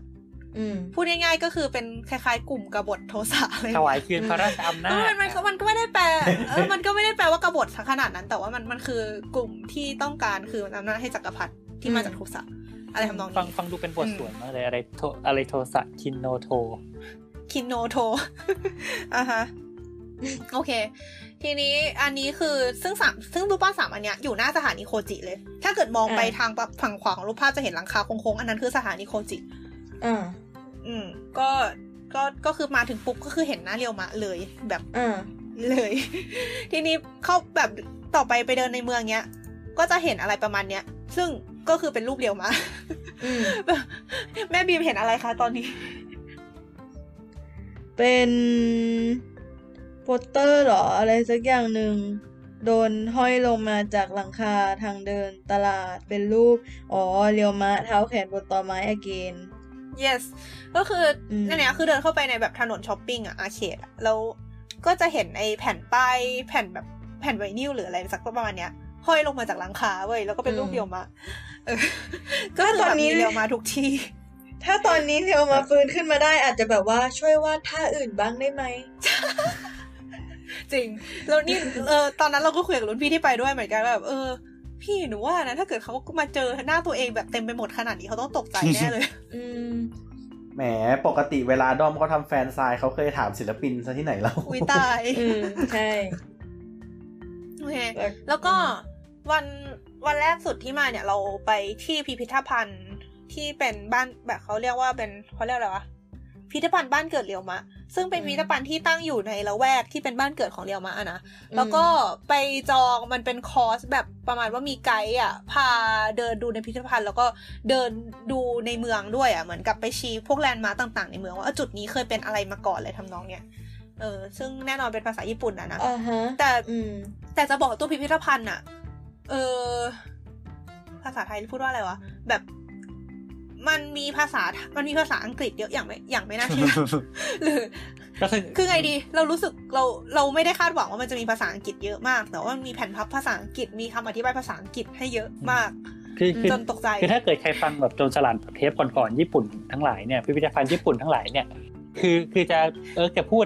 บ่อย ๆ ว่าไอประเด็นเรื่องภาษานี่มันการการมีแต่ภาษาญี่ปุ่น เออ ของพิพิธภัณฑ์ญี่ปุ่นนี่มันเป็นอะไรที่ที่ เออ ทิปิคอลพอสมควรอะไรอย่างนี้ yes อืม อืมแต่อันเนี้ยคือแบบเข้าไปเจอแผ่นพับภาษาอังกฤษก็ตกใจแล้วจริงๆ อืม แต่ก็อ่าฮะ ก็ถือว่าดีเป็นเรื่องที่ดี แต่คือโอเคมันก็ไม่ได้แบบ completely in English ขนาดนั้นแบบไม่ได้มีภาษาอังกฤษทั้งหมดขนาดนั้นนะนะ แต่ว่าก็เออก็ถือว่าดี ซึ่งไปถึงแล้ว โอเค คุณไกด์ก็เขาก็แบบเหมือนพาชมในพิพิธภัณฑ์ก่อนใช่ปะ แล้วเขาก็พูดถึงอันนี้ด้วยก็คือ เอ่อเดี๋ยวเดี๋ยวค่อยกลับมาตรงนี้แล้วกันนะ เขาพูดถึงว่าในโทสะอ่ะเอ่อแคว้นโทสะเนี่ยมันมีสิ่งที่เรียกว่า เอ่อเขาเรียกอะไร มันมีคือ พูดไงดีคือเมื่อกี้เราบอกว่าระบบสาดิตนา มันมีการแบ่งชนชั้นใช่ป่ะซามูไรชาวนาอะไรทำนองนี้ แต่ในในในในโทสะเนี่ย แม้แต่ในซามูไรด้วยกันเองยังมีการแบ่งแยกย่อยลงไปอีก อืม ซึ่งสามารถแบ่งเป็นกลุ่มใหญ่ๆได้สองกลุ่มคือโจชิกับคาชิ ซึ่ง อือหือ โจชิคืออาทางทางซ้ายของรูปในตอนนี้ แล้วก็คาชิจะเป็นฝั่งขวาของรูปในตอนนี้ ถ้าเกิดแปลตามชื่อเลยเนี่ย โจอ่ะมันแปลว่าสูง อืม ส่วนคะแปลว่าต่ำก็คือโจโจชิก็คือซามูไรที่มีชนชั้นสูงกว่า ส่วนคาชิจะมีเป็นซามูไรที่มีชนชั้นต่ำกว่า เออ อ่าไอซ์สังเกตเห็นความแตกต่างอะไรบ้างฮะ ก็คือคนชนชั้นสูงไม่ชอบใส่หมวกเหรอ เธอใช้คำว่าไม่ชอบ คือคนชนชั้นสูงอ่ะไม่สามารถใช้ลม เอ้ยขอโทษคนชนชั้นต่ำไม่สามารถใช้ลมได้เว้ย เวลาฝนตก อ๋อ แค่ เวลาฝถือน ต ร่ ก ม เนี่ยนะ กลางลมไม่ได้เออกลางลมไม่ได้ แล้วก็ ทำไม นี่นะครับ ทุกคนครับ ฟังไว้นะครับ การมีร่มเป็น privilege นะครับ ทำไม แล้วก็ อ่ะ สังเกตเห็นที่เท้าไหมที่เท้ารองเท้าเขาต่างกันไงเห็นไหม อ๋อ เป็น เป็น เป็นรองเท้าแตะ เป็นเขาเรียกเกียร์ ครั ป่ะ บ แต่ว่าแบบของของชนชั้นสูงมันจะมี เอามีขาข้างล่าง อธิบาย มีเรื่องอะไรวะ อ๋อเกียร์เกียร์มีขากับเกียร์ไม่มีขาอย่างเงี้ยเหรอ เออ ใช่ไหม เออคือใช่ใช่คือรองเท้าของโจชิคือหรือว่าซามูไรชั้นสูงอ่ะ จะเหมือนมีมีคล้ายๆเป็นเป็นสิ่งแบบตัวเสริม สัน ให้มัน นูน สูง ขึ้น ขึ้น มา อะ ไม่รู้ใช้คำว่าอะไร โคตรแบ่งแยก ไม่รู้เหมือนกันวะ ส่วนคาชิจะต้องเป็นรองเท้าเรียบๆเท่านั้น คือ เลย คือปกติอะรองเท้าแตะ นี่เป็นรองเท้าแตะ ปกติที่เราใช้กันมันจะเป็นแผ่นแบนๆถูกไหม อ่า ซึ่งซึ่งอ่ะ อืม แผ่นแบนๆแล้วก็แบบมีที่พาดข้างบนแล้วรองเท้าก็วางข้างบนอย่างเงี้ย ซึ่งอันเนี้ยคือแบบเป็นเป็นแบบชนชั้นต่ำนะฮะ อืม แบบชนชั้นสูงเนี่ยคือแผ่นแบนๆไม่พอไอ้ใต้แผ่นแบนๆเนี่ยมันจะต้องมีสันขึ้นมาแบบลงไปอีกสองสัน เมื่อเมื่อคิดดูแล้ว อ่า เมื่อคิดดูแล้วเราก็ใส่รองเท้าแบบชนชั้นต่ำมาตลอด แล้ว ก็แล้วก็มันก็จะมีแบบพวกข้อกำหนดจุกจิกต่างๆ อย่างเช่นเวลาชนชั้นสูงเดินผ่านมาชนชั้นต่ำต้องลงไปหมอบห้ามมองหน้าอะไรอย่างเงี้ย What? เออ คุ้นๆา ซึ่งคือ เราถามไกด์ว่าไอ้ข้อข้อบังคับประมาณเนี้ยมันมันมีแค่ในโทรศัพท์เหรอเขาบอกว่าที่อื่นไม่แน่ใจโทรศัพท์มันแบบเข้มมากอะเหมือนมันค่อนข้างจะ อืม เคร่งเคร่งกับอะไรประมาณนี้มาก อืม ซึ่ง อ่าเรียวมะเนี่ยเป็นซามูไรที่เกิดในชนชั้นต่ำหรือคาชิคาชิ แต่ อืม เป็นครอบครัวรวยนะ เป็นครอบครัวที่มีเงิน แบบ อืม บ้านก็กว้างขวางมีพี่น้องหลายคน แล้วก็ อืม คือถึงจะมีเงินน่ะ แต่ไอชนชั้นเป็นอะไรที่มันติดตัวมา เพราะงั้นมันเลยไม่สามารถเปลี่ยนได้ อืม ซึ่งเรียวมะเนี่ย ตอนที่เอ่อเกิดมาเนี่ย ก่อนก่อนเรียวมะเกิด แม่เขาฝันเห็นม้ามังกร อือหือม้านินมังกร ม้ามังกรคือ เดี๋ยว ภาษาอังกฤษมันใช้คาว่า dragon horse อะ อือหือ ก็เลย ดราก้อนหอ ซึ่ง ม้าน้ำไม่ใช่ ม้าน้ำ เขาก็ซึ่งทำแล้วแบบตอนที่เรียวมาเกิดมาเนี่ย เรียวมา เออ มีขนที่หลังอะแบบเป็นขนเส้นยาวๆที่หลังอะ อืม เป็น อืม สันลงไปอะ อืม แล้วผมก็หยิก ซึ่ง อืม ค่อนเข้าใจว่าค่อนข้างจะแบบเหมือนไม่เหมือนเขาเรียกอะไร คือเหมือนประมาณ แล ว่าเป็นเป็นรูปร่างที่ไม่ได้เห็นได้ปกติในตอนนั้น อ่า อะไรเงี้ย อ่าฮะ เพราะฉะนั้นอ่าแม่เขาไม่แน่เออครอบครัวพ่อแม่เขาอะก็เลยตั้งชื่อให้ว่าเดียวมา ซึ่งคำว่าเดียวแปลว่ามังกรส่วนมะแปลว่าม้า อ่า นั่นคือเหตุผล ขอขอสารภาพ ใช่ ว่า ใช่ ตอนตอนได้ยินคำว่าม้ามังกรครั้งแรกในหัวแก้วมังกร ซึ่งไม่รู้เกิดขึ้นได้ยังไง เดียว หิ หิ ว ว เหรอ หิวแหละ หิวเหรอ หิวแหละ อ่าฮะอ่าฮะ นี่นึกถึงแบบแม่มังกรเกมออฟโทนซัมติง อ่าฮะซึ่งเอ่ออันนี้จริงๆเมื่อกี้ตอนที่กำลังแบบเอ่อกำลังเสิร์ชข้อมูลเป็นเลฟอยู่ ไปเจอบทความน่าสนใจมา ว่าจริง ๆแล้วเนี่ย ในช่วงที่ก่อนเรียวมาเกิดพอดีอะช่วงนั้นแบบปีนั้นพอดีอะมันมีดาวหางฮันเล่วิ่งผ่านเว้ย เชดอ่า เขาก็ โอ้ เลยเขาก็เลยคิดว่า หรือว่าแม่เลียวม้าเห็นดาวหางฮันเล่แล้วเข้าใจว่านั่นคือหมามังกรวะ ก็เลยเอามาตั้งชื่อลูก อืม ทำไมถึงคิดว่าดาวหางฮันเล่คือม้ามังกร แบบ เอาเถอะ คือมันมีมันมี มันมีส่วนคล้ายยังไงก่อน ไม่ไม่คือคือเดี๋ยวนะคือโอเคเมื่อกี้เราที่เราบอกว่าเห็นหมามังกรในความฝันใช่ไหมคือคือเราเราพูดไม่ละเอียดคือเหมือนสิ่งที่เขาเห็นคือเหมือนเขาแบบหมามังกรกำลังพุ่งทะยานผ่านขอบฟ้าผ่านผ่านแบบ อ่าฮะ ฟ้า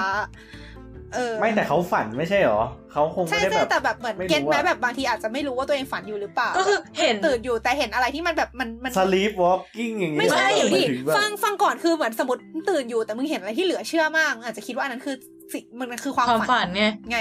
เข้าใจว่า อ๋อ เออ แกไม่เคยเหรอแบบว่ามีเกิดอะไรขึ้นมาอย่างหนึ่งแล้วแกก็แบบเฮ้ยดีจังเลยเฮ้ยไม่น่าเชื่อเลยแล้วแกก็หลับแล้วแกก็ตื่นขึ้นมาแล้วแกก็แบบเอ๊ะที่เห็นเมื่อกี้ฝันหรือเปล่าวะเอ๊ะหรือจะฝันวะไม่เป็นเหรอไม่เป็น ไม่นะ ไม่ เอ เอ อ อนั่นแหละเอาเป็นว่าเขาก็มีการมีมีคนที่คาดการณ์ไว้ว่าเออหรือว่าสิ่งที่เขาเห็นจะเป็นดาวหางคันเล่อะไรทำนองนี้ ก็เป็นฟันแฟกไป โอเคกลับมาทีนี้ครอบครัวเรียวมาเนี่ยเออเราจำได้ว่าเรามีรูปแผนที่เมืองตอนนั้นอยู่เดี๋ยวนะอยู่ไหนวะอ่ะเจอแล้ว คือเอ่อเมืองตอนนั้นน่ะ มีจะมีการแบ่งเป็นสามส่วนด้วยกัน ก็คืออ่าส่วนต้นน้ำส่วนตรงกลางแล้วก็ส่วนปลายน้ำ อืม อืมซึ่งบ้านเรียวมะอ่ะจะอยู่แถวแถวๆส่วนต้นน้ำ อืม แล้วก็ส่วนตรงกลางเอยส่วนตรงกลางจะเป็นที่ตั้งของปราสาทโฮจิ ซึ่ง อืม ตอนนั้นไม่ได้มีบทบาทอะไรมากมาย คื อ่า อ ฮะ คือคือไม่ไม่ได้มีบทบาทกับเรียวมะอ่ะนะ อ่าฮะ ก็เออ แล้วก็มันมีการวางผังเมืองให้เป็นแบบสี่เหลี่ยมอะ อืม ตั้งแต่สมัยนั้นแล้วเว้ย ม คือจนถึงตอนนี้ผังเมืองนั้นก็ยังอยู่แบบเข้าคือพอไปเที่ยวปุ๊บก็จะเห็นถนนแบบเป็นเส้นตรงยาวๆเลยอะ เป็นบล็อกบล็อก แบบ สี่เหลี่ยมสี่เหลี่ยม เออ ก็แบบโอ้ดีจัง ม แล้วก็จะรู้สึกว่า ดูมี ดี วิ จั สั ง ยทัศน์ ดูมีวิสัยทัศน์อ่ะฮะ ซึ่งอ่าเรียวมาก็ก็คืออย่างที่บอกว่าอยู่ในบริเวณที่เป็นอ่าต้นน้ำอะ อื นะ ม แล้วเขาก็พออย่างที่บอกว่าเขาแบบเกิดในชามูไรชนชั้นต่ำใช่ปะพอเขาโตมาเนี่ย เขาก็ได้เข้าไปเรียนในแบบโรงเรียน เอ่อแบบใครๆก็คือเขาก็ได้เข้าเข้าเรียนในโรงเรียนอะไรอย่างนี้ แล้วก็โดนแกล้งเว้ยก็คือโดนบูลลี่จากจากซามูไรชนชั้นสู โถ งจากลูกลูกซามูไรชนชั้นสูง เก็ตใช่ไหมเพราะว่าคือยังไงชนชั้นต่ำไม่สามารถหืออืออะไรได้ไง อืม เขาก็เลยเหมือนแบบโดนบูลลี่จากสมรรถนะสูง อืม ซึ่งก็เอ่อแต่ถึงคือถึงกระนั้นอ่าเดียวมาครอบครัวเดียวมาก็ก็ถือว่าเป็นครอบครัวที่มีพีเวเลตระดับหนึ่งก็คืออย่างที่บอกว่าเขารวยใช่ไหม เพราะฉะนั้น เออเหมือนเขาก็แบบได้ คือเรียวมาก็เลยได้มีโอกาสไปเรียน แล้วก็ไปแบบฝึกวิชาดาบ อืม อืม ซึ่งก็มีเอ่อคนที่สนับสนุนแบบคนที่เหมือนแบบเลี้ยงมาอะไรอย่างเงี้ยแบบ อืม เหมือนเหมือนช่วยเลี้ยงมา เพราะว่าแม่เรียวมาเสียไปตั้งแต่เรียวมาตอนยังเด็กๆอยู่อะไรเงี้ยแล้วคนที่เลี้ยงมา อ่า อย่างเออเขาเรียกอะไรวะแบบเออเอาเป็นว่าคนที่แบบเหมือนเหมือนสัตว์เป็นมีส่วนสำคัญในการเติบโตของเรียวมาก็คือพี่สาว ครับ ที่เขาชื่อเขาชื่อว่าโทเมะหรือว่าปกติเวลาพูดชื่อแบบเหมือนเรียกเรียกเขาเรียกอะไรคือคือ คือถ้าเกิดเรียกญี่ปุ่นเวลาเขาเรียกชื่อ บางทีเขาจะเติมคาว่าโอ ไปข้างหน้า เหมือนแบบเรียกแบบสุภาพหน่อยอ่ะก็คือแบบไกด์อย่างไกด์เวลาเรียกพี่สาวเรียกมาก็จะเรียกว่าโอโทเมะเน่เน่แปลว่าพี่สาว อืม อืมก็คือโอโทเมะเนี่ยก็คือเป็นเป็นพี่สาวเรียวมาที่เหมือนเขาแบบคาแรคเตอร์เขาจะเป็นเหมือนผู้หญิงที่แบบใช้ดาบได้ด้วยอะไรอย่างเงี้ ย อืม ก็เหมือนก็เหมือนเคี้ยวเข็นให้น้องชายเรียน ไม่งั้นก็จะโดนไม่งั้นตัวเองก็จะเอาเอาดาบไปไล่ฟาดน้อง อะไรทำนองนั้นอะไรทำนอง เอ นั้น ออ่าฮะ ก็คือส่วนหนึ่งคือเหมือนแบบพอเรียวมาแบบเป็นคนโดนแกล้งอะไรเงี้ยเหมือน เหมือนเขาก็แบบต้องการให้มีวิชาติดตัวด้วย อืมอืม ทำนองนั้น แล้วก็อันนี้คือหลังจากเรียวมาคือคือพอเรียวมาโตจากนี้ใช่ปะแล้วพอเรียวมาไปมี อืม บทบาทในพวกแบบการเมืองอะเรียวมาคือจะไม่ได้อยู่ที่นี่แล้ว คือจะย้ายไปเมืองใหญ่ก็คือไปเกียวโต อืม แล้วหลังจากเรียวมาไปอยู่เกียวโตหรือไม่หรือตอนนั้นเรียวมาเคยไปเรียนที่เมืองอื่นด้วยอะไรเงี้ยเขาก็ อืม ยังเขียนจดหมายโต้ตอบกับพี่สาวเขาตลอดอะไรเงี้ย อืม แล้วจดหมายที่เขาเขียนโต้ตอบกับพี่สาวเนี่ยแหละ กลายมาเป็นหลักฐานชิ้นสำคัญในการเขาเรียกอะไรของนักวิวิจัยอะนักประวัติศาสตร์ที่จะเข้าใจได้ว่าสภาพสังคมหรือว่าเหตุการณ์สมัยนั้นเป็นยังไง อืม เออ แล้วทุกวันเนี่ยเขาก็ยังเก็บจดหมายพวกนั้นไว้อยู่ ก็แบบบางส่วน อืม ก็เอามาจัดแสดงในพิพิธภัณฑ์ด้วย อืม เออ คือแบบดูแลดีมาก ดูแลแบบพวกเอกสารอะไรพวกนี้ดีมาก อืมอืม อืม โอเค กลับมานะคะ ก็ในพิพิธภัณฑ์ก็จะมีแบบโชว์พวกอ่าสภาพอาคารบ้านเรือนในสมัยนั้น ก็คือส่วนใหญ่ก็จะทำด้วยไม้อะนะ แล้วก็เป็นอาคารเตี้ยๆ ซึ่งในรูปเนี้ยมีอันนึงที่น่าสนใจคือลูกมันมันจะมีลูกกลมๆ สีน้ำตาลที่แขวนอยู่หน้าบ้านเห็นไหม อืม อืม คืออันเนี้ยมันเป็นลูกเป็นเป็นลูกกลมๆ ที่ทำจากสนอ่าสุกิ อืม หรือว่าสน แล้วไอลูเขาเอามาทำเป็นแบบเป็นเป็นลูกกลมๆ ใหญ่ๆอะ่ะ แล้วแขวนไว้หน้าบ้าน อืม แล้วมีใครเดาออกไหมว่ามันเอาไว้ทำอะไร เอา ไปคอให้มีเสียง คำใบ้ก็คือ เดี๋ยวเดี๋ยวเดี๋ยว คำหนึ่งคำใบ้ก็คือ ตอนที่เขาทำลูกกลมๆไอ้นี้ขึ้นมา ตอนแรกเป็นสีเขียวเว้ย อืม อืม เออแต่ว่าเวลาผ่านไปมันจะกลายเป็นสีน้ำตาล ถามว่าเขาเอาไว้ทำอะไร คือคือบ้านเนี้ย ขายส้มโอ ก็เลยแบบเหมือนทำเป็นหุ่นส้มโอ ไว้ข้างหน้าบ้านอะไรอย่างงี้เพื่อเป็นสัญลักษณ์ what โอเค ตอนแรกเป็นสี อ่อ เขียว คิดว่าอาจจะแบบ เไว้หน้าหนังสื ต้องมีการขัดถูป่ะมันถึงสีหลุดลอกไป ไม่ หรือเปล่า ไม่ นะ คือมันเป็นใบไม้เว้ย เป็นใบไม้ ตอนแรกมันสีเขียวไง แล้วพอแขวนไปเนี่ยมันก็จะแห้งลงแห้งลงเรื่อยๆใช่ป่ะมันก็เป็นสีน้ำตาล ไม่คำว่ามีไว้ทำไมคือ คือไม่ได้มีไว้เพื่อบอกอะไรอย่างเดียวใช่ไหมมันมีไว้ใช้ทำอะไรสักอย่างเหรอ เอ่อ มันเป็นอุปกรณ์บอกเวลาหรือเปล่านะ อ่ะเกี่ยวกับเวลา แบบว่าดูฤดู อืม ดูฤดูกาลนี่เหรอมัวมาก คำตอบก็คือ มัน อืม เอาไว้ดูเวลาหมักเน่าเว้ย อ่า ดูเวลาหมักเหล้า ก็คือพอ เชี่ย เริ่มหมักเหล้าอ่ะ ก็เอาไอเนี่ยแขวนไว้หน้าบ้า อ๋อน แบบใบ แล้ว ไม้ มันจะกลายเป็น เขีย สี ว น้ำตาลแปลว่าเหล้าที่หมักได้ที่แล้ว อืม ใช่ ว้าว โอเค ได้หนึ่งใน เออ ดีเทลเอาไปเขียนนิยาย แล้วคนรอบข้างก็จะรู้ว่า อันเนี้ยบ้านนี้มีเหล้า อ่า ใครจะเดาถูก อะไร วะ ทำนองนี้โอเคเป็น จริ เป็น ง ฟันแฟกฟันแฟก เออ ฟันแฟกฟันแฟก แต่จริง โคตรดีเทล แบบโคตรโคตรเอาแด มันคือใบอะไรนะ สุกิดามะ มันมันคือใบสุกิสุสุกิที่แปลว่า สุกิดามะ ส อ่าฮะ นแล้วก็ชื่อมันคือสุกิดามะ ก็คืออา ฮะ ลูกบอลสน อืม อ่าฮะโอเคฟันแฟกอันนี้เป็นอะไรที่เราประทับใจมากเว้ย ก็คือมันจะเป็นคล้ายๆกับ เอ่อเขาเรียกอะไรวะ มันมันคืออะไรวะ ใครก็ได้ช่วยอธิบายหน่อย โอ้โห เป็น คืออะเป็น ไร เป็น วะ เป็น มองเป็น ไม่อ โต๊ะ อก ที่แบ อะ บมีโปรเจคเหมือนมีโปรเจคเตอร์อยู่ข้างบนแล้วก็ฉายรูป อืม ลงมาถูกไหม ใช่ใช่ใช่ใช่แล้วคือมันก็จะเห็นแบบเป็นเป็นรูปอยู่บนโต๊ะ อืม ใช่ปะทีเนี้ยบนโต๊ะมันจะมีนาฬิกาทรายวางอยู่เว้ย เออ อืม เออ ซึ่งเวลาเขาเอ่อในการทรายเนี้ยมีไว้ว่า มีไว้เพื่อ ถ้าพลิกนาฬิกาทรายอะไอแผ่นผังที่ฉายบนโต๊ะอะมันจะย้อนกลับไปเป็นบ้านเรือนสมัยก่อน อืม งงไหม คือเราสามารถใช้นาฬิกาทรายเพื่อเพื่อพลิกดูว่าสมัย อืม ก่อนอ่าพื้นที่ตรงเนี่ยตรงโทสะเนี่ยเป็นยังไง แล้วก็สมัยนี้เป็นยังไงเพื่อเทียบกันได้ อืม เป็นอะไรที่เราชอบมาก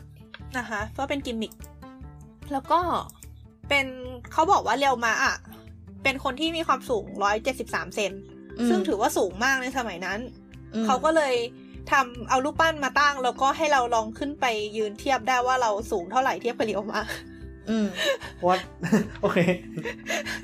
แบบเป็นแบบอินดิเคเตอร์ เออ ว่าถ้าเกิดสูงกว่าเดียวมาคือคุณสูงแล้ว คือเป็นโฟโต้สปอต ดี ไม่ไม่ไม่คือยังไงดีเรียวมาถือว่าเป็นคนสูงมากในสมัยนั้นน่ะอืม อ่า อ่าอ่าอ่าแบบเหมือนกับว่าแบบเป็นการให้ทุกคนมาปลอบใจตัวเองว่าแบบ ไม่เหมือนจับ ถึ เรีย ง ว แม้ มา ว่าจะสูงไม่ถึงร้อยแปดสิบแต่นายยังสูงกว่าเลียวมะนะ เหมือนจับเรียวมามาแกงอ่ะ ไม่มันก็แบบเหมือนเป็นโฟโต้สปอตแหละเอาจริงๆ อ่า อันเนี่ยเออ เออ เพื่อขึ้นไปยืนเทียบแล้วก็ถ่ายรูปอะไรอย่างงี้ อืมอืม แล้วก็มีรูปปั้นโอโตเมเน่ด้วย ยืนอยู่ อืม อืมแล้วก็เป็นโฟอีกโฟโต้สปอต หนึ่งที่ให้เราสามารถไปนั่งถ่ายกับครอบครัวเรียวมาได้ อ่าฮะ เออ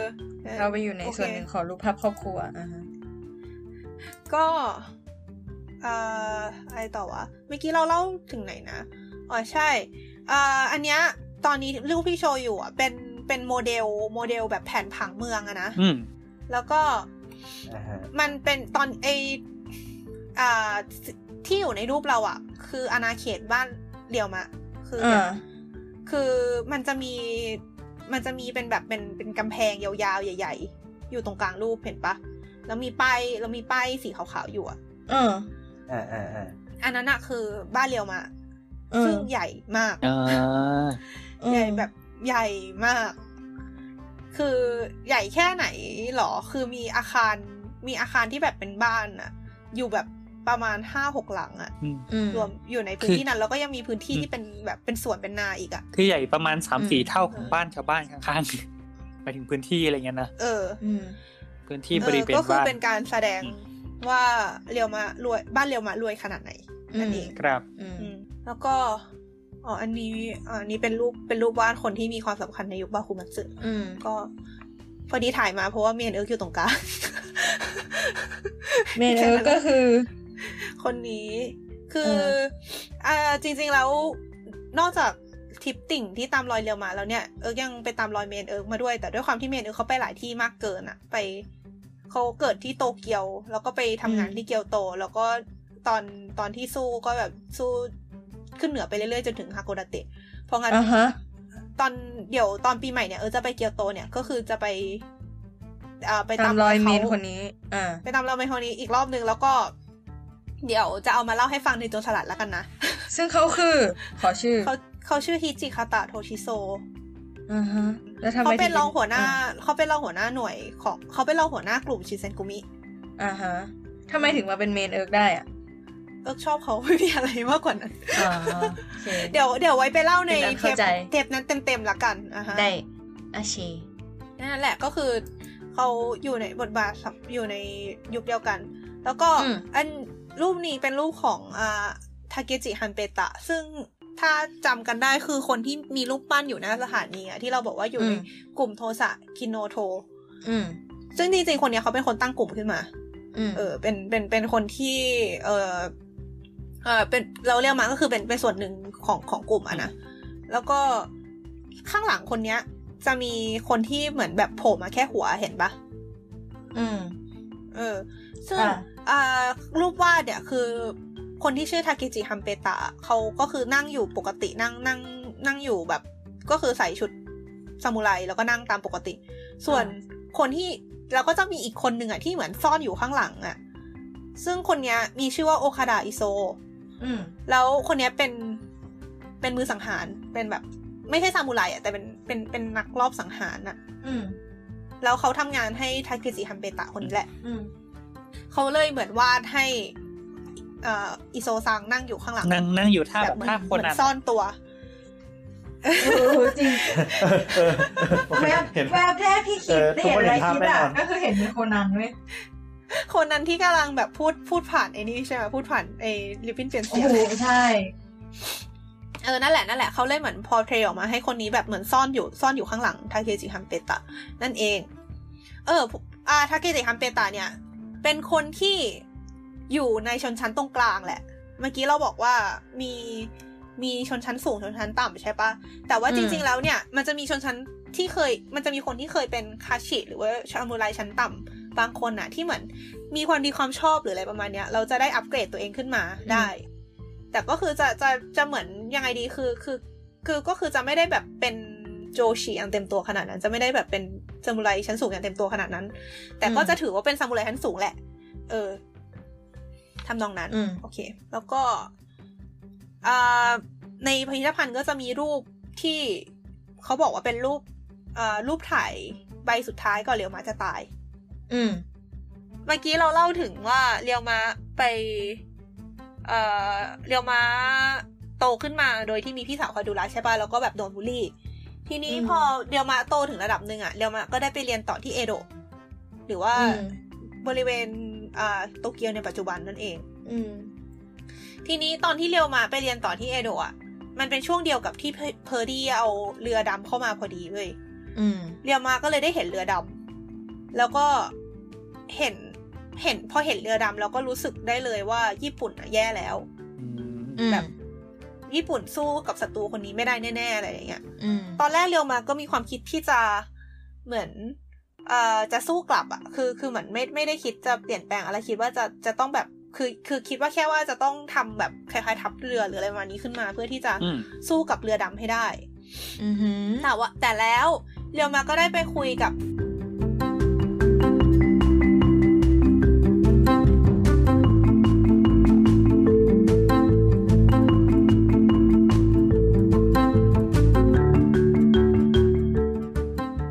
เออโอเคเราหาชื่อไม่เจอ เอาเป็นว่า คือมันคือมันจะมีคนที่เป็นแบบนักวาดเป็นเป็นนักวาดรูปคนหนึ่งที่เขาเคยไปอเมริกามาก่อน อือฮึ เคยไปอยู่อเมริกามาเว้ย แล้วเขาก็ได้เหมือนมาคุยกับเรียวมาอะเหมือนมามาเปิดโลกให้ฟังอะว่ามันมีนู่นมีนี่นะ อืม โลกเรามันกว้างใหญ่นะ มีอะไรน่าสนใจให้ดูเยอะแยะอะไรอย่างเงี้ย แบบเหมือน อืม ฟิลประมาณว่าที่ที่อเมริกามันมีอะไร แล้วก็แบบโลกเราจริง ๆ มันมันกว้างใหญ่แค่ไหน อืม ทำให้เหมือนเรียวมะจากตอนแรกที่ก็มีความคิดว่าเออจะสู้กับที่สู้กับเอ่อศัตรูที่มานะก็มีความรู้สึกว่าเออว่ะ ญี่ปุ่นต้องเปิดประเทศว่ะอะไรอย่างเงี้ย อืม อืม ตอนนี้รูปที่เรากำลังโชว์อะเป็นรูปแผนที่โลก อ่าฮะ ที่เขาว่ากันว่าแบบเหมือนเป็นเป็นรูปแผนที่โลกในสมัยนั้นนะนะเพราะงั้นเรียวมาก็ได้เห็นอะไรเงี้ยก็ได้เห็น อืม ว่าแบบเออญี่ปุ่นมันเล็กนิดเดียวเอง อืม แล้วก็อยากมันเลยเลยทำให้ความเดียวมารู้สึกว่าอยากจะออกไป แบบไปเที่ยวรอบโลกอะไปไปเจอโลกกว้าง ออกไปต่างประเทศบ้างอะไรอย่างเงี้ย อืม อืมทำให้ความความคิดของเหลียวมาในตอนนั้นก็เลยกลายเป็นว่าโอเคงั้น แทนที่จะแบบเหมือนยังปิดประเทศต่อไป แบบที่ญี่ปุ่นทำอะญี่ปุ่นควรจะเปิดประเทศ ควรจะ อืม เหมือนแบบรับเอาวิทยาการจากที่อื่นมาบ้างอะไรอย่างเงี้ย อืม แล้วเรียวมาก็เลยตัดสินใจที่จะเออทำตามความต้องการแบบนั้น ทีนี้เอ่อในสมัยนั้นก็คือหลังจากมีเรือดำเข้ามาแล้วใช่ปะก็อย่างที่บอกว่าก็เริ่มมีความแบบความวุ่นวายเกิดขึ้น เพราะว่ารัฐบาลก็อยากจะคุมอำนาจเอาอำนาจไว้ แต่บางคนก็รู้สึกว่าควรจะต้องเอาอำนาจคืนให้จักรพรรดิมันก็รู้สึกว่าแบบควรปิดประเทศบางคนก็บอกว่าควรเปิดประเทศอะไรเงี้ย เรียวมาโอเคเรียวมาเป็นฝั่งที่บอกว่าควรเปิดประเทศ แล้วก็ควรจะคืนอำนาจให้จักรพรรดิแล้วเรียวมาก็ได้ไปคุยกับหลาย ๆ ฝ่าย ซึ่งเอ่อฝ่ายที่เรียวมาไปจัดการคุยจนแบบเขาเรียกว่าเป็นเป็นเขาเรียกว่าเป็นเป็นเหตุการณ์ที่ค่อนข้างดังระดับหนึ่งก็คือการที่เรียวมาไปคุยกับฝ่ายซัตสึมะกับฝ่ายโจชู ก็คือเป็นบริเป็นแคว้นที่อยู่ในจังหวัดนางาซากิ กับจังหวัดเอ่อยามากุจิในปัจจุบันนะนะ อืม อืม แล้วก็ให้สองแคว้นเนี้ยจับมือกัน แล้วก็เข้าร่วมกับฝ่ายที่จะคืนอำนาจให้จักรพรรดิอืม อืม อืม คือกำ อืม กำกำลัง ก็ งงว่าคำว่าคืนอำนาจให้จักรพรรดิทำไมมันถึงเป็นประเด็นอะไรเงี้ย ก็มันเป็นประเด็นเพราะว่าตกโชกุนในสมัยนั้นจะจะเสียอำนาจไง อืมอืม งงไหมคือ สมัยตอนนั้นคือโจตอนนั้นคือโชกุนใหญ่สุด อ้าว ถ้าอำนาจกลับไปอยู่ที่จักรพรรดิอะไอพวกเมืองต่างโชกุนก็จะไม่โชกุนก็จะแบบเหมือนไม่ไม่ได้มีความหมายอะไรอำนาจก็จะไปรวมศูนย์อยู่ที่จักรพรรดิแทน อืม ไอระบบต่างๆ ที่เขาคิดกันขึ้นมาเพื่อปกครองอะเจ้าเมืองต่างๆ ก็จะไม่มีความหมาย อ่าฮะ อืม งงไหม คือเรียวมาอะต้องการที่จะ คือนอกจากคืออำนาจคือคือเรียวมารู้สึกว่า ให้อำนาจรวมสมพิจักรพรรดิแล้วก็ทำให้ชนชั้นน่ะ ที่โดนแบ่งด้วยระบบแบบระบบการปกครองแบบแบบโชกุนน่ะ คือไงดีคือไอคือคือมันไม่ใช่แค่ว่าอำนาจอยู่ที่ใครแต่ว่า ไอระบบการปกครองด้วยโชกุนอ่ะ มันเป็นสิ่งที่เขาเขาเหมือนเขาสร้างกันมาหลายปีแบบหลายร้อยปีใช่ป่ะแล้ว อืม มันเลยทำให้กลายเป็นระบบที่มีการแบ่งชนชั้น อืม แล้วเรียวมาไม่ต้องการให้มีการแบ่งชนชั้นแบบนั้นเรียวมาอยากให้ทุกคนเท่ากัน อุ้ย อ่ะ อ่า พล็อตเรื่องคุ้นๆ ชอบ อืมอืม เรียวมาอยากให้ทุกคนเท่ากันอยากให้อยากให้ไม่มีชาวนาไม่มีซามูไร เพราะคืออ ม ตัวเองก็โดนบูลลี่มาไงตัวเองก็เจอกับความความความแบบเขาเรียกอะไรอะความคับแค้น อืม ที่โดน อ่า ที่แบบมีการแบ่งชนชั้น แล้วแบบคนที่อยู่ต่ำกว่าไม่สามารถถืออะไรได้เลยอะไรอย่างเงี้ย อืมอืม เอ้าเรียว เรียวมาก็เลยไม่ต้องการให้มันเรียวมาก็เลยอยากให้ทุกคนเท่ากัน เรียวมาจะให้คนเท่ากัน เออ เนี่ยแสดงว่าเรียวมาจะเอาทุกคนไปทำนารวมใช่ไหมครับ เอ้ยแต่เรียวมะ เรียวมะอยู่ฝ่ายเรียวมะอยู่ฝ่ายประชาธิปไตยนะหมายถึงเรียวมะค่อนข้างเราว่ารู้เรารู้สึกว่าเรียวมะค่อนข้างโปรฝั่งอเมริกา แบบ เดี๋ยว เอาใหม่ดิเรียวมะจะคืออยากจะรวมอำนาจไปให้คนคนเดียว เรากำลังสับสนกับตะกะเรียวมะอยู่ คือคือเราเข้าใจนะว่าว่ากำลังงงอะไรกันอยู่ แต่ว่าเราเราเราว่าเราตอบไม่ได้ทั้งเราตอบไม่ได้ทั้งหมดว่ะ แต่ว่าเรารู้สึกว่าเขามองว่าอำนาจจักรพรรดิกับกับไอไอไอพวกเรื่องชนชั้นเป็นอะไรที่มันแยกกันอยู่ อื อะ ม เหมือนแบบประมาณว่า โอเคบางรู้ เรี สึ ยว ก มะ ว่า ยังไม่พ้นเลเวลสุดท้ายนะเรียวมะ ไม่ไม่ไม่คือคือนึกออกเลยว่าตรู้อนสึกว่า ตอนคอนเท็กซ์ตอนนั้นอะไอคอนเซ็ปต์เรื่อง ประชาธิปไตยรัฐธรรมนูญเลือกตั้งมัอะไร นยังไม่ ค เกิด มันคงไม่มา อืม มันมันคงไม่อยู่ อืม ในความคิดของคน อืม ใช่ใช่คือ คือไงดีคือ เราเอาจริงๆ เราเราไม่ได้ละเอียดถึงขนาดไปอ่านตัวเอกสารออริจินอลอะนะ แต่ว่า อ่า ด้วยความที่เรียวมาเขาโดนเอามาแบบเอามาเอามาเล่นผ่านแบบ pop culture เยอะ เรา อืม รู้สึกว่ามันมันมีละครเวทีที่เกี่ยวกับเรียวมาที่เขาบอกว่าเรียวมาต้องการให้คืนอำนาจจักรพรรดิเพราะว่าถ้าเกิดล้มจักรพรรดิไปเลยอะคนจะตกใจกันอะแบบ คนจะไม่มี ความ ที่ยึ เชื่ ด อ เหนี่ยว เรื่องสายเลือด เออความเชื่อเรื่องสายเลือดเทเพียมาทีละสึยัง อืมอืม ยังยังแร เหงนียว อ แน่ ยู่ น แล้วคิดดูว่าจักรพรรดิ ออ อะ กแนวแบบ อืม อ่าฮะแบบปฏิรูปไม่ได้ล้มล้าง ใช่ใช่ อืม คือเหมือนประมาณว่าจักรพรรดิอ่ะเขาอำนาจน้อยมาหลายปี อืม เพราะฉะนั้นถึงคืออำนาจไป มันก็ไม่ได้แปลว่าเขาจะกลับมาแบบสั่งทุกอย่างกลายเป็นแบบเป็นเผด็จการอะเก็ตปะ อืม ซึ่งเรียวมาไม่ได้ไม่ได้ คือเรียวมาไม่ได้อยากให้จักรพรรดิมาเป็นคนที่สั่งทุกอย่างแบบปกติ อ่า แต่ เรียวมะต้องการลดลดอำนาจของโชกุนลงเพื่อที่จะตั้งรัฐบาลขึ้นมา ตั้งรัฐบาลใหม่ที่เป็นรัฐบาลที่เกิดจากการเลือกตั้งอะ อ่าง งไหมเออเขาแต่เขายังม เกิ อ ด งว่ จากการเลือกตั้ง จัพรรดิ ด้วยเหรอ อืม คือ อ่า รู้สึกว่าจำไม่ได้ว่านายกคนแรกนี่มาจากการเลือกตั้งหรือเปล่า แต่ว่า เออเขาอยากให้ญี่ปุ่นเป็นประชาธิปไตย อืม หมายถึงเรียวมานะ ทีนี้ ไม่แต่ว่านั่น เรียวมะ แต่ ไป เดี๋ยว ถึง นะ สากาวโตเรียวมะ เดี๋ยวเอาใหม่เอาใหม่แต่ณจุดนั้นน่ะคอนเซปต์ประชาธิปไตยยังไม่เกิดถูกปะ ใช่ยังไม่เกิด แล้วเร็วมาไปเอาแนว ก็ คิด เรี เรื่ ย อ ว ง มา ประชาธิปไตยมาจากไหน มา อะ กมาจากมาจากอเมริกาไงมาจากคนที่เคยไปอเมริกามา คือ ตอนนั้นไม่ใช่ว่าญี่ปุ่นทุกคนญี่ปุ่นทุกคนอยู่ในประเทศ ตอนนั้นก็มีคนญี่ปุ่นที่ไปโตที่อเมริกาก็มีแล้วกลับมาอะไรอย่างเงี้ย ก็มี ไม่ไม่ได้ ไม่ แบบ เดี๋ยว ถึงขนาดอืม ไม่งั้นคอนเซปต์ประชาธิปไตยก็ต้องเกิดแล้วดิ เรา ก็ที่อเมริกา ก็ มี ใช่ แล้ว แต่ ปะ คือเรา อืม เราไม่แน่ใจคือเคส อันอันนี้ไม่รู้นะ แต่ไม่รู้คำตอบอะนะ แต่ว่าจริงๆแล้วคอนเทกต์โลกช่วงนั้นน่ะประชาธิปไตยมันไม่ได้เป็นกระแสหลักขนาดนั้นนะคือยุคเอ่อประประเทศอย่างเราไม่แน่ใจว่าอังกฤษเป็นยังไง แต่ว่ายุคคิดว่ายุคใกล้ๆกันเนี้ยคิดว่าใกล้นะสงครามโลกครั้งที่หนึ่งอะไรเงี้ยอย่างเยอรมันเองก็เป็นยุคที่ อืม มันจะมีลักษณะที่โอเคเป็นสมัยใหม่แล้ว แต่เป็นสมัยใหม่ในแง่ว่าก็ยังมีจักรพรรดิมีมีไกเซอร์เป็น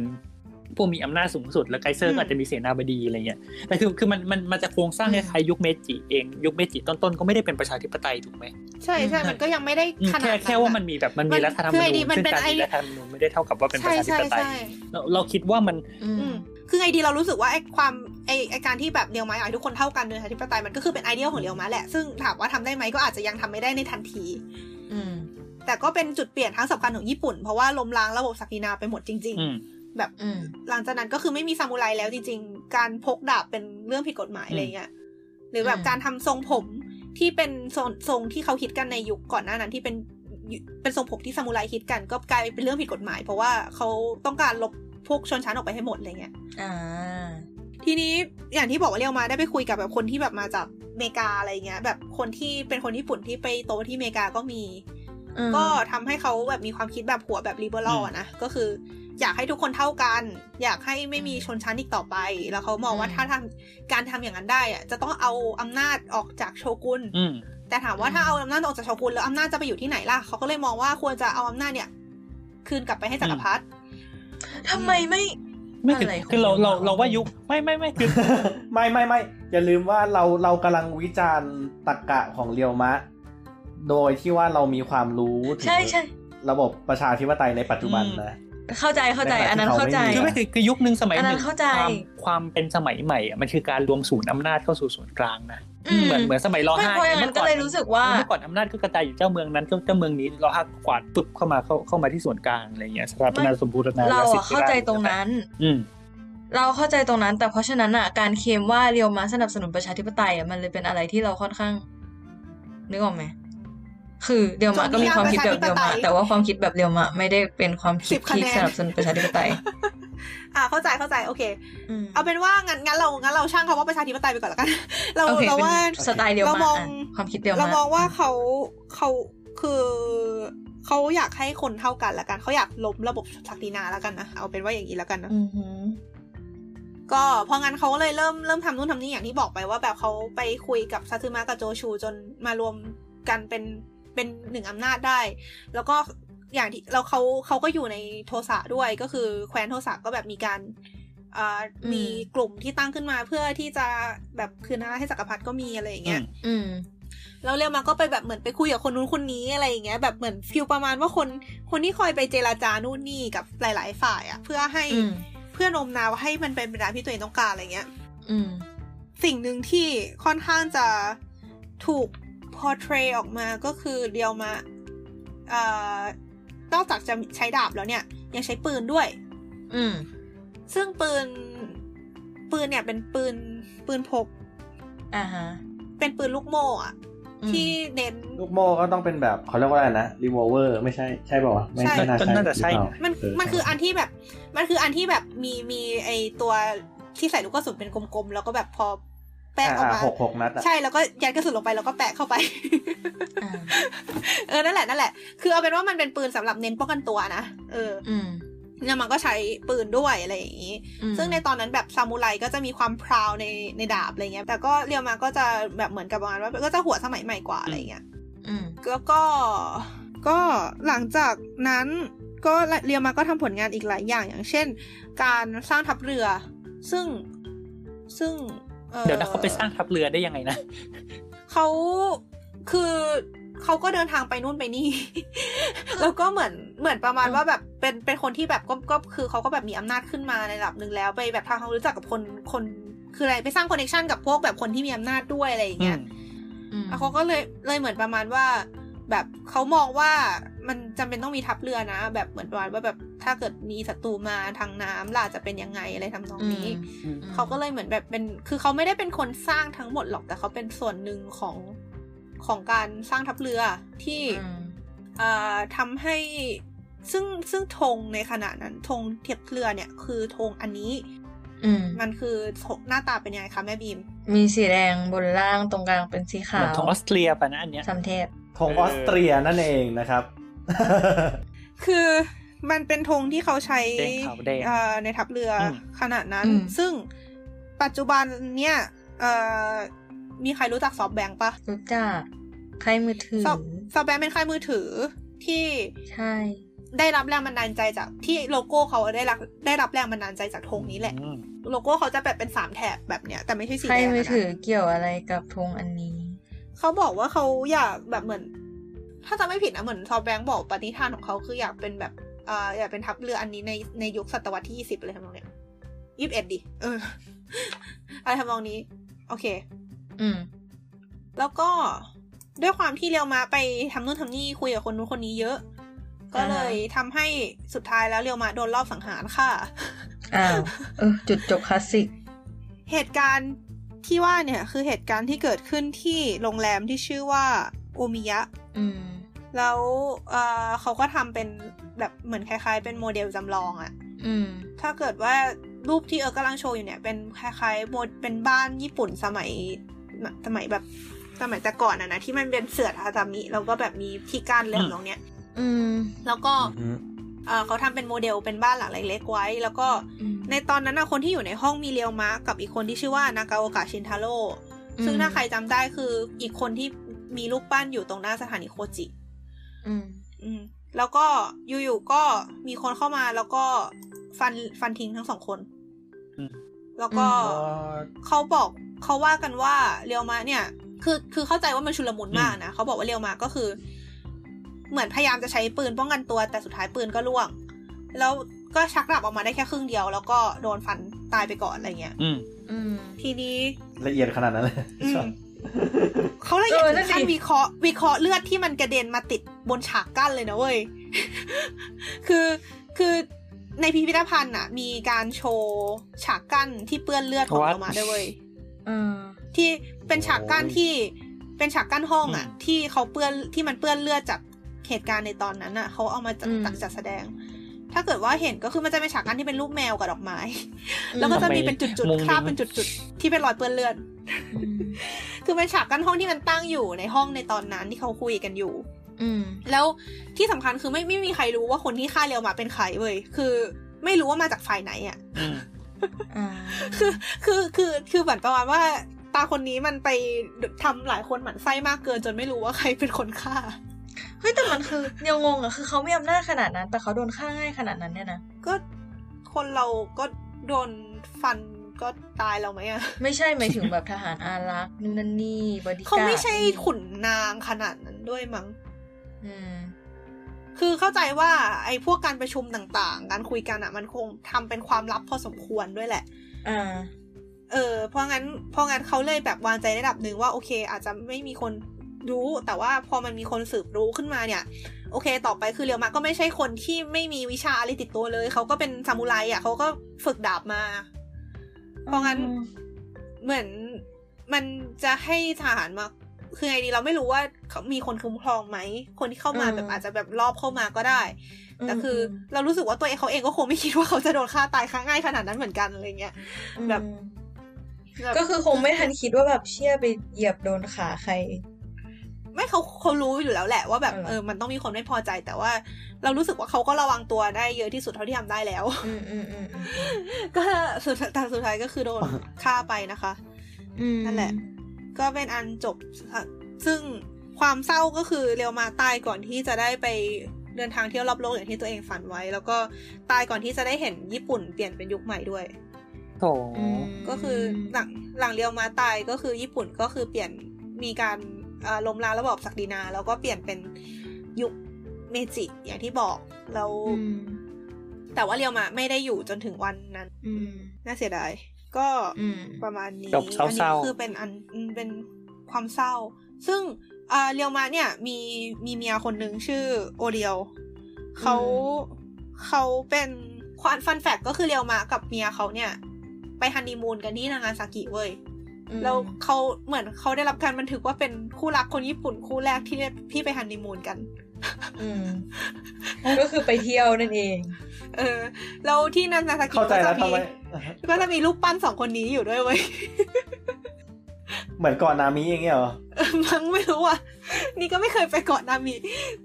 แล้วก็เห็นเขาว่าสองคนนี้เขารักกันมากแบบเหมือนโอเลียวอย่างเงี้ยก็คือรู้ รู้หลาย ๆ เรื่องจากสามี รู้สึกว่าสิ่งที่ทำให้สองคนนี้ได้เจอกันก็คือ ตอนนั้นเรียวมากำลังประชุมซัมติงอยู่แล้วโอเลียวอ่ะแบบ ทำงานอยู่ที่โรงแรมนั้นมั้งโรงแรมที่เขาใช้ อืม เป็นที่ประชุมอะแล้วโอเลียวอาบน้ำอยู่เว้ยทีเนี้ยโอเลียวก็เหมือนเห็นแบบศัตรูเหมือนเหมือนได้ยินหรือ อะไรเหมือนรู้ว่ามันมีศัตรูที่จะเข้ามาเพื่อเข้ามารอบสังหารอะโอเลียวก็เลยรีบวิ่งออกไปบอกเลียวมาทั้งๆที่ยังไม่ได้ใส่เสื้อผ้า อือฮึ เออแล้วเรียมาก็เลยประทับใจว่าเฮ้ยคนนี้มันกล้าดีว่ะอะไรอย่างงี้ ใช่ สุดท้ายก็เลยได้แต่งกัน เออ ม ก็ก็แล้วก็เหมือนพอหลังจากเรียวมาตายโอเลียวก็ไม่ได้คือเหมือนคือโอเลียวก็เหมือนเข้าใจว่าเขาก็มีข้อมูลหลาย ๆ อย่าง แต่เขาก็ไม่เคยพูดอะไรออกไปเลย เหมือนแบบก็ปิดทุกอย่างเป็นความลับทั้งหมด อืม หรือแบบจดหมายอะไรอย่างงี้ก็คือไม่เคยให้ใครอะไรไปเลย อืม ทำนองนี้ด้วย ก็เป็นฟันแฟกเล็ก ๆ นะคะ อืม โอเค ทีนี้เรารู้สึกว่าเราข้ามอะไรไปหลายอย่าง แต่ว่าโดยประวัติประวัติของเรียวมาก็คือประมาณนี้แหละ อืม อืม ต่อไปก็คือเราจะรีวิวสถานที่ที่เกี่ยวข้องกับเรียวเรียวมะอันแรกสุดเลยก็คือ เป็นบริเวณที่เคยเป็นบ้านเกิดของเรียวมะ อืม ก็คืออย่างที่เราบอกว่า เออเรียวมะแบบเป็นคนรวยใช่ไหมบ้านเรียวมะเป็นบ้านคนรวยใช่ไหมเพราะฉะนั้นจริงๆแล้วบริเวณที่เคยเป็นบ้านเรียวมะมันมันกว้างมาก แต่ว่า อืม เอ่อตอนนี้ก็คือมันก็กลายเป็นตึกนู่นตึกนี้ไปหมดแล้วแหละ ซึ่ง อืม อ่าบริเวณนั้นน่ะ มันจะมีเป็นเป็นคล้าย ๆ เป็นอนุสาวรีย์ เป็นแท่นหินที่เขาบันทึกเขาบอกว่า เออเนี่ย คือจุดที่เป็นบ้านเกิดของซากาโมโตะเรียวมะนะ อะไรทำนองนี้ อื ก็มีดอกไม้ตกแต่งสวยงาม อืม นอกจากนี้ช่วงที่เราไปอ่ะเป็นช่วงที่เพิ่งผ่านวันเกิดของเรียวมะมาไม่กี่วัน เรียวมะ อืม เกิดวันที่แป๊บหนึ่งนะข้อมูลข้อมูลมันไม่ตรงกัน เราไม่แน่ใจว่าเขานับเขานับตามปฏิทินสมัยก่อนหรือเปล่านะ เอาเป็นว่าเดี๋ยวนะไอ้สามมกรานี่คือเป็นข้อมูลที่เราดูจากวิกิ แต่ว่าตอนที่เราไปมันเป็นวันที่ยี่สิบกว่ากว่าๆพฤศจิแล้วมันมีป้ายอวยพรเว้ยป้ายอวยพรใหญ่มาก ติดอยู่ที่ตึกแถวแถวๆไออนุสาวรีย์บ้านเกิดเรียวมะเขียนว่าแบบเหมือนสุขสันต์วันเกิดเรียวมา อะไรทำนองเนี้ย โอ้ แล้วก็เขียนไว้ว่า 15 พฤศจิ ซึ่งเข้าใจว่าเป็นการนับวันแบบแบบสมัยก่อนนะนะ จันทรคติหรือเปล่าวะ เออ อืม น่าจะ น่าจะเป็นการนับวันสมัยก่อนมั้ง เอาเป็นว่า อืม ด้วยความที่มันใกล้กับวันเกิดเรียวมา ตามที่เขานับกันนะนะ ที่เขาถือกัน อืม ว่า เออเป็น 15 พฤศจิเขาก็เลยมีการ มีการห้อยป้ายกันใหญ่โต ใหญ่มาก คือตึกเนี่ยน่าจะสักสามสี่ชั้นอะ เออตึกเนี่ยมันน่าจะสักสามสี่ชั้น ด้อ อะ มเดียวมา แล้วก็แบบห้อยลงมาแบบตั้งแต่ตั้งแต่หลังคาจนมาข้างล่างอะแบบโอ้ไม่ก็ อืม เออ ก็เป็นเป็น ประ ด้อม มาณ เดียว สาม มา ชั้น ดอบวิวมา ตึกสามชั้นนะฮะสามสี่ชั้น อืมแล้วก็แถวนั้นก็มีรูปเรียวมาเออแต่เอาจริงทุกที่ก็มีรูปเรียวมาอะคือไปโคจินะเอาจริงนะใครที่เป็นติ่งเรียวมา ไปโคจิแค่ไปนอนเฉยๆสามวันน่ะก็มีความสุขแล้วเพราะว่าไปที่ไหนก็จะเจอรูปเรียว มา เนี่ยแก เออ การ แล้ว การอวยเมนอย่างมีระดับ การการโอนแมนแบบออฟฟิเชียลเว้ยเพราะว่าเมืองเป็นคนทำเว้ย อืม เออ นั่นแหละ แล้วก็มี post office คืออะไรวะไปรษณีย์ไปรษณีย์ที่มีชื่อว่า เที่ทำการไปรษณีย์ เออที่ทำการไปรษณีย์ที่มีชื่อว่าเรียวมะเว้ย อืม ที่ทำการไปรษณีย์เรียวมะ แล้วเขาก็บอกเป็น อืม ที่ทำการไปรษณีย์แห่งแรกในญี่ปุ่นที่มีชื่อเป็นชื่อคน คือปกติ อืม ที่ทำการไปรษณีย์อ่ะสาขา มันจะชื่อเป็นชื่อชื่อที่ตั้งอ่ะชื่อเมืองชื่อเขต อืม ชื่ออะไรทำนองนี้ชื่อถนนอะไรเงี้ย แต่อันเนี้ยเป็นที่ทำการไปรษณีย์สาขาแรกในญี่ปุ่นที่เป็นชื่อใช้ชื่อเป็นชื่อคน อ่าฮะ เออ บัต แล้ว วอ ก็ สเตอร์พอย แล้วก็ เป็นจุดเช็คอินไงคนจะได้มา หน้าที่ทำการไปรษณีย์ก็มีรูปปั้นเรียวหมาอยู่ ตัวเขียว ๆอยู่ แล้วก็ ข้างห แบ น้า บตรงตู้เออตู้ไปรษณีย์ก็จะมีเรียวหมายืนอยู่ แล้วก็มีมีโลกอยู่ด้วย มีมีแบบ อืม เหมือนมอบโลกทั้งใบให้เรียวหมา อืมโลกทั้งใบให้นายคนเดียวอ่าฮะ ความอ ว้าว อฟเซตในเรียวมะนี่มันอะไร าฮ เนี่ย แล้วก็ ไม่ได้บก ในเมืองก็จะมีแบบเป็นแผนที่อ่ะแล้วก็ตรงมีข้อความเขียนไว้เลยนะว่า เมืองนี้คือเมืองที่เรียวหมาเกิดขึ้นมาอะไรเงี้ย ม แล้วก็มีเป็นมีเป็นแผนที่ว่าแบบแต่ก่อนเคยเป็นอะไร คือนอกจาก อืม บ้านเรียวมาเราก็จะแบบมีพวกแบบคฤหาสน์หอแบบพวกแบบคนที่มีแบบเหมือนคนที่มีอำนาจสมัยก่อนอะไรพวกนี้ด้วยก็จะแบบมีมาร์กจุดไว้ให้ว่าตรงนี้เคยเป็นอะไรมาก่อนเลยทำนองเนี้ย อืม แล้วก็เอ่ออันนี้ที่พิพิธภัณฑ์เรียวมาอ่ะมีอีกอย่างหนึ่งให้เล่นก็คือ มันจะเป็นแบบคล้ายๆอินเตอร์แอคทีฟอะพอเราเข้าไปในห้องมันก็จะแบบเป็นคล้ายๆโรงหนังที่ฉายประวัติเรียวมาให้เป็นแบบเป็นสตอรี่เป็นแอนิเมชัน เน่ นะ อยากเล่น อืม แล้วทีเนี้ยเขาก็จะให้จะให้สิ่งที่เรียกว่านารูโกะมาเว้ยซึ่งนารูโกะ อื อะ ม มันเป็นไม้ที่เวลาเขย่าแล้วจะมีเสียงอะคือเป็นไม้เป็นไม้ ไงดีวะ เหมือน คื ของ มัน แต่ง มือตบตีนตบ ตรงเออมันเป็น ที่ทำจากไม้ เออ ตีน ใช่ ตบหมื่น เหมือน ห เห มื่ มื น อน มาก ตีนตบที่ ใช่ ทำจากไม้ใช่ใช่แล้วนารูโกะอ่ะมันจะใช้กะในการเต้นพื้นบ้านของญี่ปุ่นที่เรียกว่าโยซาโคยแล้วโยซาโคย อืม มีถิ่นกำเนิดมาจากโคจิเนี่ยแหละ ซึ่งเขาก็เลยเอาสองอย่างนี้รวมกันก็คือเรียวมะกับโยซาโคยก็คือเขาก็จะให้นารูโกะมา แล้วเขาก็จะอ่าให้ให้เราเข้าไปในเทยเตอร์เนี่ย แล้วพอดับไอสตอรี่ของเรียวมะมันดำเนินไปได้สักพักหนึ่งเขาก็จะมีจุดที่แบบทุกคนเรียวมะกำลังจะสู้กับคนนี้นะ มาเชียร์กันเถอะด้วยการเขย่าคานาลูโกะแล้วก็จะวัดระดับเสียงเว้ย โอ้ ถ้าระดับเสียงมันเกินค่าที่เขาตั้งไว้ เรียวมะเขาจะชนะเว้ย อะไรทำนองนี้ ชีวิตชะตาของเรือมาอยู่ในมือของทุกคน แล้วก็มีอะไรวะ มีมีประมาณว่าเอ่ออยากรู้เรื่องตอนไหนของเรียวมัดหรอ ถ้า A ให้เขย่า ถ้า B ให้เขย่าอะไรเงี้ยแบบเหมือนให้ ถ้า อืม A ก็คือเขย่านารุโกะตอนตอนนี้ แล้วก็ B ให้เขย่าคานารุโกะตอนนี้ แล้วก็ดูว่าเสียงอันไหนดังกว่าก็จะไปทางนั้นอะไรเงี้ย ก็ก็สนุกดีเป็นอินเตอร์แอคทีฟอย่างหนึ่ง แล้วก็เออ ก็ไปที่นี่ด้วย อ่าวโทสะ ก็คืออย่างที่บอกโทสะเป็นชื่อแคว้นใช่ปะแล้วมันติดทะเล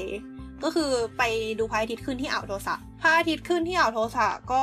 ก็สวยค่ะ แต่คือนอกจากความสวยของพระอาทิตย์แล้ว มี นั้น ความแหลมคมเทพ นิดนึงภูเก็ตใช่ไหมวะ ใช่สิ นอกจากความสวยของพระอาทิตย์แล้วนั้น ยังมีรูปปั้นเรียวมะที่ นาเกน ที่ยืนอยู่ ที่ยืนอยู่เหนืออ่าวเขาคือรูปปั้นเรียวมะเนี่ย มองออกไปมองออกไปทางทางฝั่งทะเลอ่ะ อืม เขาบอกว่าให้ความรู้สึกเหมือนกำลังมองดูปกป้องรักษาอ่าวโทสะอยู่ อ่า จ้ะ อ่ะฮะ ลัทธิบูชาตัวบุคคลนี่มัน เอ๊ะ แล้วก็ นั่นคือสิ่งที่คิดเหมือนกันเลย ตรงอ่าวโทสะอะก็ยังมีพิพิธภัณฑ์เรียวมาอีกที่หนึ่งด้วย อันนี้ เออ ก็ไปมาเหมือนกัน แล้วก็ข้างหน้าพิพิธภัณฑ์ก็มีอ่ามีรูปปั้นเรียวมาที่ใส่หน้ากาก what ใส่มาสก์อะ เพราะว่าโควิดนี้ เพราะว่าโคโรนา ท่านจะต้อง แล้วก็ ปลอดภัยท่านอายุเยอะแล้ว แล้วก็ เป จ ลี่ยน ริง จาก ๆแล้ เอา วอะ เปลี่ยนจากเอาแมสปิดให้ท่านเรียวมาเป็นเปลี่ยนเป็นแบบว่าดาบที่ไม่ได้อยู่ในฝาก หรือแบบเป็นปืนที่ไม่ขัดลำกล้อง หรืออะไรสักอย่าง ที่ที่ให้รู้สึกว่ามันปกป้องเขาได้มั้ง ไม่ไม่เดี๋ยวนะอันนี้อันนี้คืออีกที่หนึ่งแหละ เมื่อกี้คือเมื่อกี้คืออ่ารูปปั้นสีเขียวๆเมื่อกี้คือมองอยู่มือคือยืนอยู่ตรงอ่าวโทสะ อ่าว แต่ โทสะ ว่าอันนี้คือหน้า เออ พิพิธภัณฑ์ที่อยู่แถวนั้นเออ เอออั อันนี้คืออีกที่หนึ่งเป็นพิพิธภัณฑ์เรียวมะเหมือนกัน แต่อยู่ตรงแถวแถวชายหาดชายหาดมีชื่อว่าคัตสึระฮามะนะคะ เป็น FYI อ่าฮะ แล้วก็คือจริงๆแล้วเนี่ย ตรงรูปปั้นเนี่ยเขาให้จับมือเรียวมาได้ด้วยเว้ยหมายถึงแบบปก Oh my ติ god แล้วมันจะเป็นรูปปั้นที่เรียวมายื่นมือมา แล้วแบบให้ให้เราไปต่อแถวจับ อืม มือได้อะแบบงานจับมือ นี่มันด้อมเรียวมะ จับมื จ อ ริงๆด้วย คือมีมีแบบพื้นที่เป็นเป็นแถวให้เรียบร้อยเลยนะ แต่ ซัพ แต่ พอ ก็ ร์ต คือ เม ด้วย น ความ โดย ที่ การอุทิศเมืองทั้งเมืองนี้ให้เธอ เออคือความด้วยความที่ตอนนี้แบบมีโคโรนามีโควิด ก็เลยเขาก็เลยเอาถุงมือถุงมือต่อยมือมาใส่มือให้เรียวมา แล้วก็บอกว่ามีโควิดอ่ะเพราะงั้นก็จับมืออากาศไปก่อนละกันนะ อีกอย่างว่า ว่าทำไมไม่เอาเจลมาเล่า เออ แล้วก็ให้ทุกคนกดเจลก่อนแล้วค่อยจับมือเรียวมะ ดีอะดี ม นั่นแหละครับ ก็ อืม ก็ ถ้าเกิดใครอยากจับมือ ถ้าเรียวมา ก็มาได้ที่ พิพิธภัณฑ์นี้ งานจับมือ ไม่เสียตังค์ด้วย งานจั นะ บมือ ไม่ต้องเสียค่าบัตรจับมือจับนั้นเท่าไหร่ก็ได้ อาจแค่อาจจะโดนคนข้างหลังคอมเมนต์นิดหน่อย ครับ จับมือแล้วก็มอง ใช่ ต เพราะมันไม่ ท่ ใช่ทุนนิยมไงเล่า อืม อ่า แล้วก็อ่านอกจากรูปปั้นทะเลียวมาแล้วเนี่ย ที่อ่าวคาซึระฮามะเนี่ย เอ่อเอ่อไม่ใช่ขอโทษที่ชายหาดคาซึระฮามะ อ่าวโทสะเนี่ย ขอบคุณจังคัสดาฮามะอืม ยัง ยังมีรูปปั้นอีกสองอัน ที่เป็นอ่าคนหนึ่งเป็นนากาโอกะชินทาโร่อีกคนหนึ่ง อืม คือจอห์นมันจูโร่ซึ่งทั้งสอง อืม คนนี้ก็คือเป็นคนที่มีบทบาทสำคัญในอ่าในในบาคุมาสึเหมือนกันนะนะ อืม เขาก็ยืนอยู่เป็นแบบเป็นเป็นสามมุมของอ่าวอะ อืม เหมือนแบบกำลังกำลังแบบเฝ้าระวังอ่าวอยู่อะไรอย่างนั้นเลย อืมอืม เออแต่เออไม่ได้ไปอีกสองที่นะเออไปแค่เออไปดูแค่ฮัตสึระคามะซึ่งฮัตสึระคามะที่มีรูปปั้นทะเลมะเออ อืม แค่นั้นแหละ เออ อืม แล้วก็พิพิธภัณฑ์เรียวมาที่นี่เนี่ย มีของเก่าหลายอย่างที่เป็นแบบของของเก่าจริง ๆอ่ะแบบของตัวจริง ไม่ใช่ตัวก๊อปปี้อ่ะแบบอย่างเช่น อ่า จดหมาย หรือแบบ อันนี้เป็นอ่าเป็นแผ ตัวอักษร เขา ภา เรียกว่าอะษาไร อัง วะ กฤษ ตัวอักษรภาษาอังกฤษที่เขาว่ากันว่าแบบเหมือน อันนี้คือตอนที่เอ่ออาจารย์ที่เขาเขาไปตัวที่อเมริกาเขาเอากลับมาสอนเรียวมาอะไรเงี้ย สอนด้วยตัวอักษรหนึ่งตัว ต่อหนึ่งตัวอักษรเอาเถอะ เอาเป็นว่าก็คือเหมือน เอาไว้ แบบ ให้ดูอย่างนี้ อืม เอออะไรอย่างนั้น แล้วก็มีรูปวาดของท่านเรียวมะ หมายถึงรูปวาด อืม ตัวเรียวมะ แล้วก็มีจดหมายที่เขียนถึงโอโตเมเน่อะไรอย่างเงี้ย เย้ ที่แล้วก็แบบคือเป็นตัวจริงเลยอะนะแบบ อืม เห็นแล้วแบบตกใจมาก แต่คืออยู่ในตู้กระจกแหละ แต่ก็คืออ ม คือคิดดูมันผ่านมาประมาณ 200 ปีแล้วเว้ย ม แต่เขายังเก็บอะไรพวกนี้ไว้อยู่โดยที่แบบสภาพยังดีพอที่จะให้อ่านได้อะ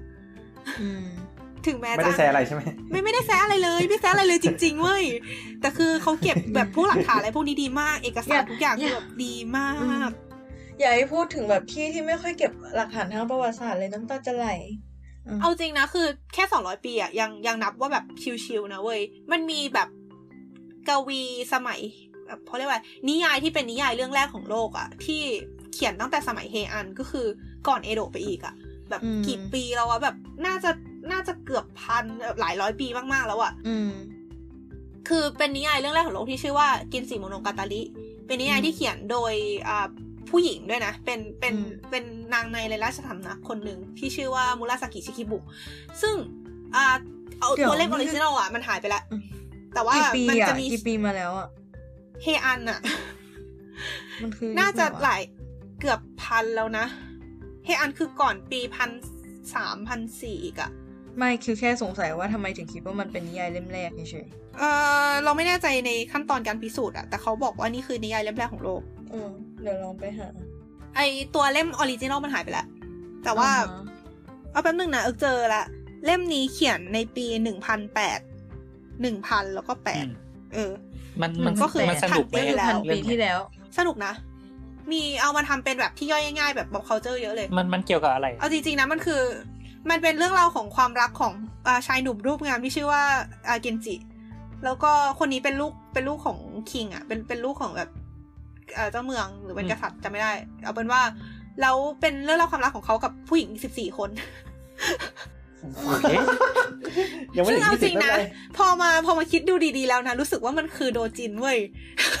แบบ อ้าว คือไม่ไม่ใช่เดี๋ยวไม่ใช่โซจินสิว่ามันเป็นความมันเป็นแบบมันเป็นภาษาเขียนถูกไหมมันคือฟิกเว้ยมันคือแฟนฟิกสมัยนั้นอะฟิลแบบเก็ตไหมคือแบบคนเขียนอะเป็นนางในในราชสำนักเว้ยแล้วนางต้องแบบนางนางต้องแบบกำลังแบบฟิลแบบประมาณว่าเห็นแบบคนในราชสำนักแล้วก็เอามาแต่งฟิกอะ แล้วก็เวียนกันอ่านในราชสำนักนี่แหละ อืม เก็ตใช่ไหม นั่นแหละ เอาเป็นว่านิยายเล่มเนี้ยมันมันเกินพันปีละแล้วก็ตัวออริจินัลจริงๆหายไปแล้ว แต่ว่ามันจะมีฉบับคัดลอกอยู่ แล้วมีคนเจอฉบับคัดลอกเว้ยคือ ประมาณจำไม่ได้ว่าแบบสามหรือสี่ปีก่อนหรือประมาณเนี้ยหลายปี ประมาณไม่ไม่นานมากอะ่ะ ไม่น่าเกินห้าปีที่แล้วอะ่ะ มีข่าวออกมาว่า ฉบับคัดลอกอะ่ะ คือปกติคือก่อนหน้าเนี้ยมันมีการเจอไอตัวฉบับคัดลอกมาสี่ฉบับ แต่เมื่อประมาณไม่เกินห้าปีที่แล้วเนี่ย มีข่าวออกมาว่าเจอมีคนเจอฉบับที่ห้าเว้ย อืม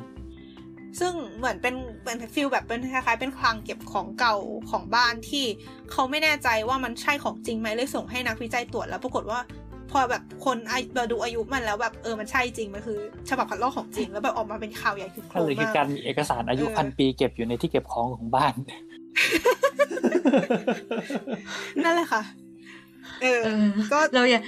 บ้านเราอย่าพูดถึงพันปีเลย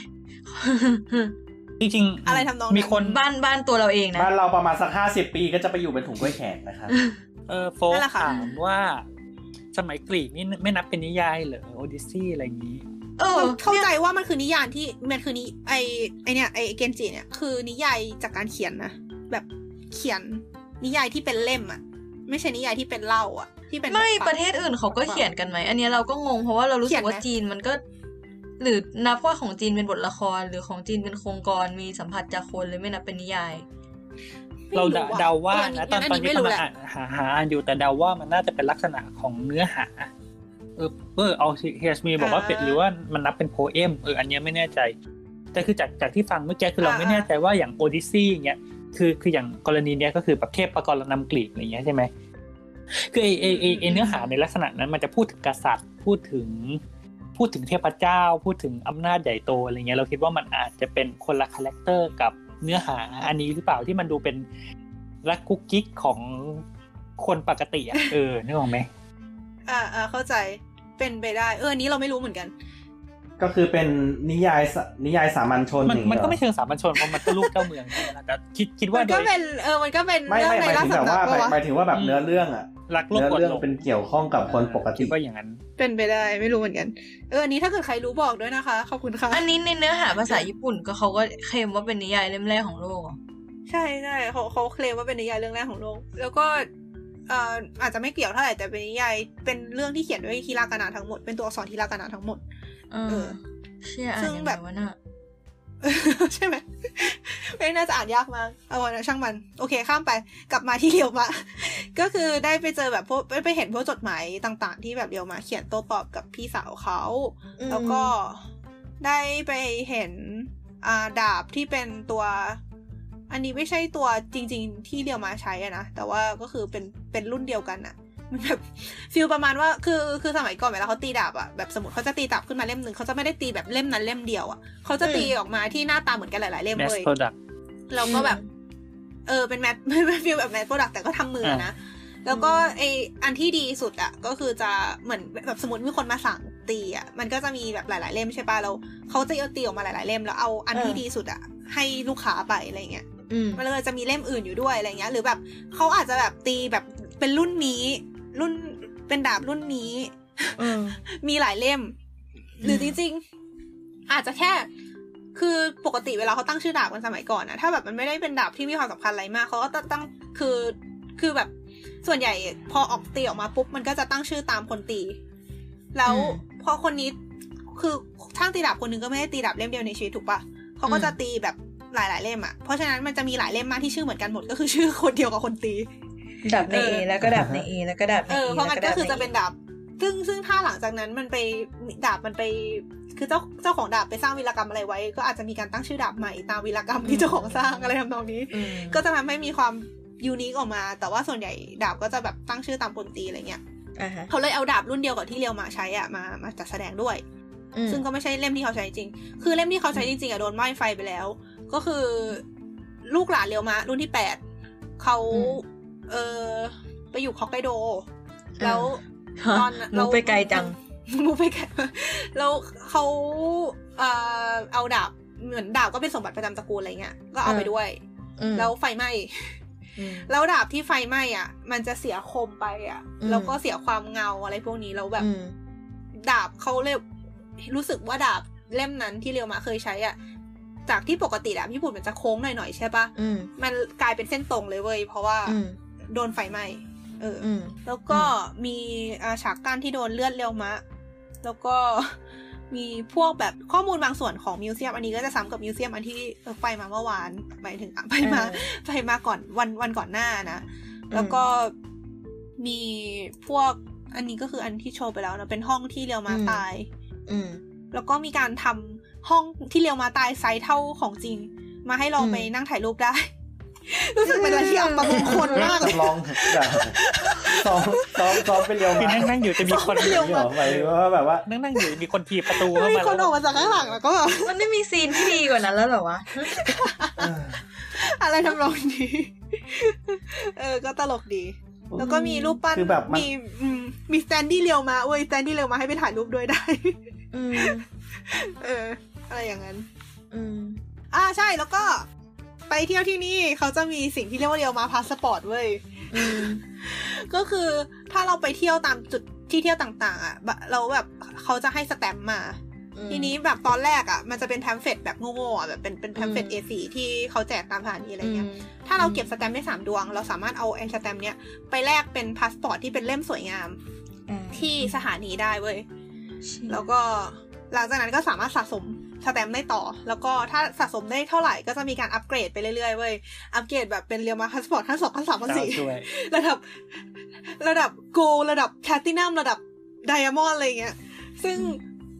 สิทธิประโยชน์ ของเรียวมาพาสปอร์ตก็คือ สามารถใช้เป็นส่วนลดตามสถานที่ท่องเที่ยวต่างๆ ได้ ตอนเนี้ยเราอ่ะ นับถือคนหนึ่งมากเลย คือ คนที่มันคิดมาร์เก็ตติ้งทั้งหมดเนี่ยเชี่ย จริงจริงจริง เชี่ยโค แบ ต บ รเก่ง คือคุณสามารถแบบ คือคุณสามารถแบบเขาเรียกว่าอะไรนะแบบมิว ตาลัทธิบูชาตัวบุคคลหนึ่งคนให้ออกมาเป็นกิจกรรมทั้งหลายหาเหวอะไรเหล่า แล้ว นี้ กลาย ได้ มาเป็นเมืองทั้งเมืองแล้วคือสามารถเก็บแต้มมาได้เป็นพัดปอร์ดที่พัดปอร์ดเอาไปทำเป็นส่วนลดได้อีก กระตุ้นการขายในจังหวัดไปอีก อืมนั่นแหละค่ะ นี่คือเมืองแห่งเรียวมะจริงๆอย่างที่เราบอก คือมานอนโง่ๆสามวันไม่ต้องไปไหนเลยก็ได้ คือแค่ไปเดินในเมืองก็เจอหน้าเรียวมะทุกที่แล้วอะทุกที่จริง ๆอะ แล้วก็ นอกเรื่องนิดนึง เออเออ เออคือพาสปอร์ตญี่ปุ่นปกติสีอะไรอ่ะ สีอะไรวะ ฮะ สีแดงป่ะนะจำไม่ได้อะสีอะไรวะแม่บีมรู้ป่ะ เดี๋ยวใจเย็นนะ เราใช้พัดปอร์ดไทยไง เราไม่เคยเห็นเราไม่มีความทรงจำเรื่องพัดปอร์ดญี่ปุ่น คือ สี เคย แปลก เคยเห็นของเพื่อนนะ อ้าว พาส เคยเห็นของเพื่อนแต่ว่าลืมไปแล้ว ลืมไปแล้วจริง สีแดงฮะ ๆ สีแดงโอเคจำถูก เย้ นี่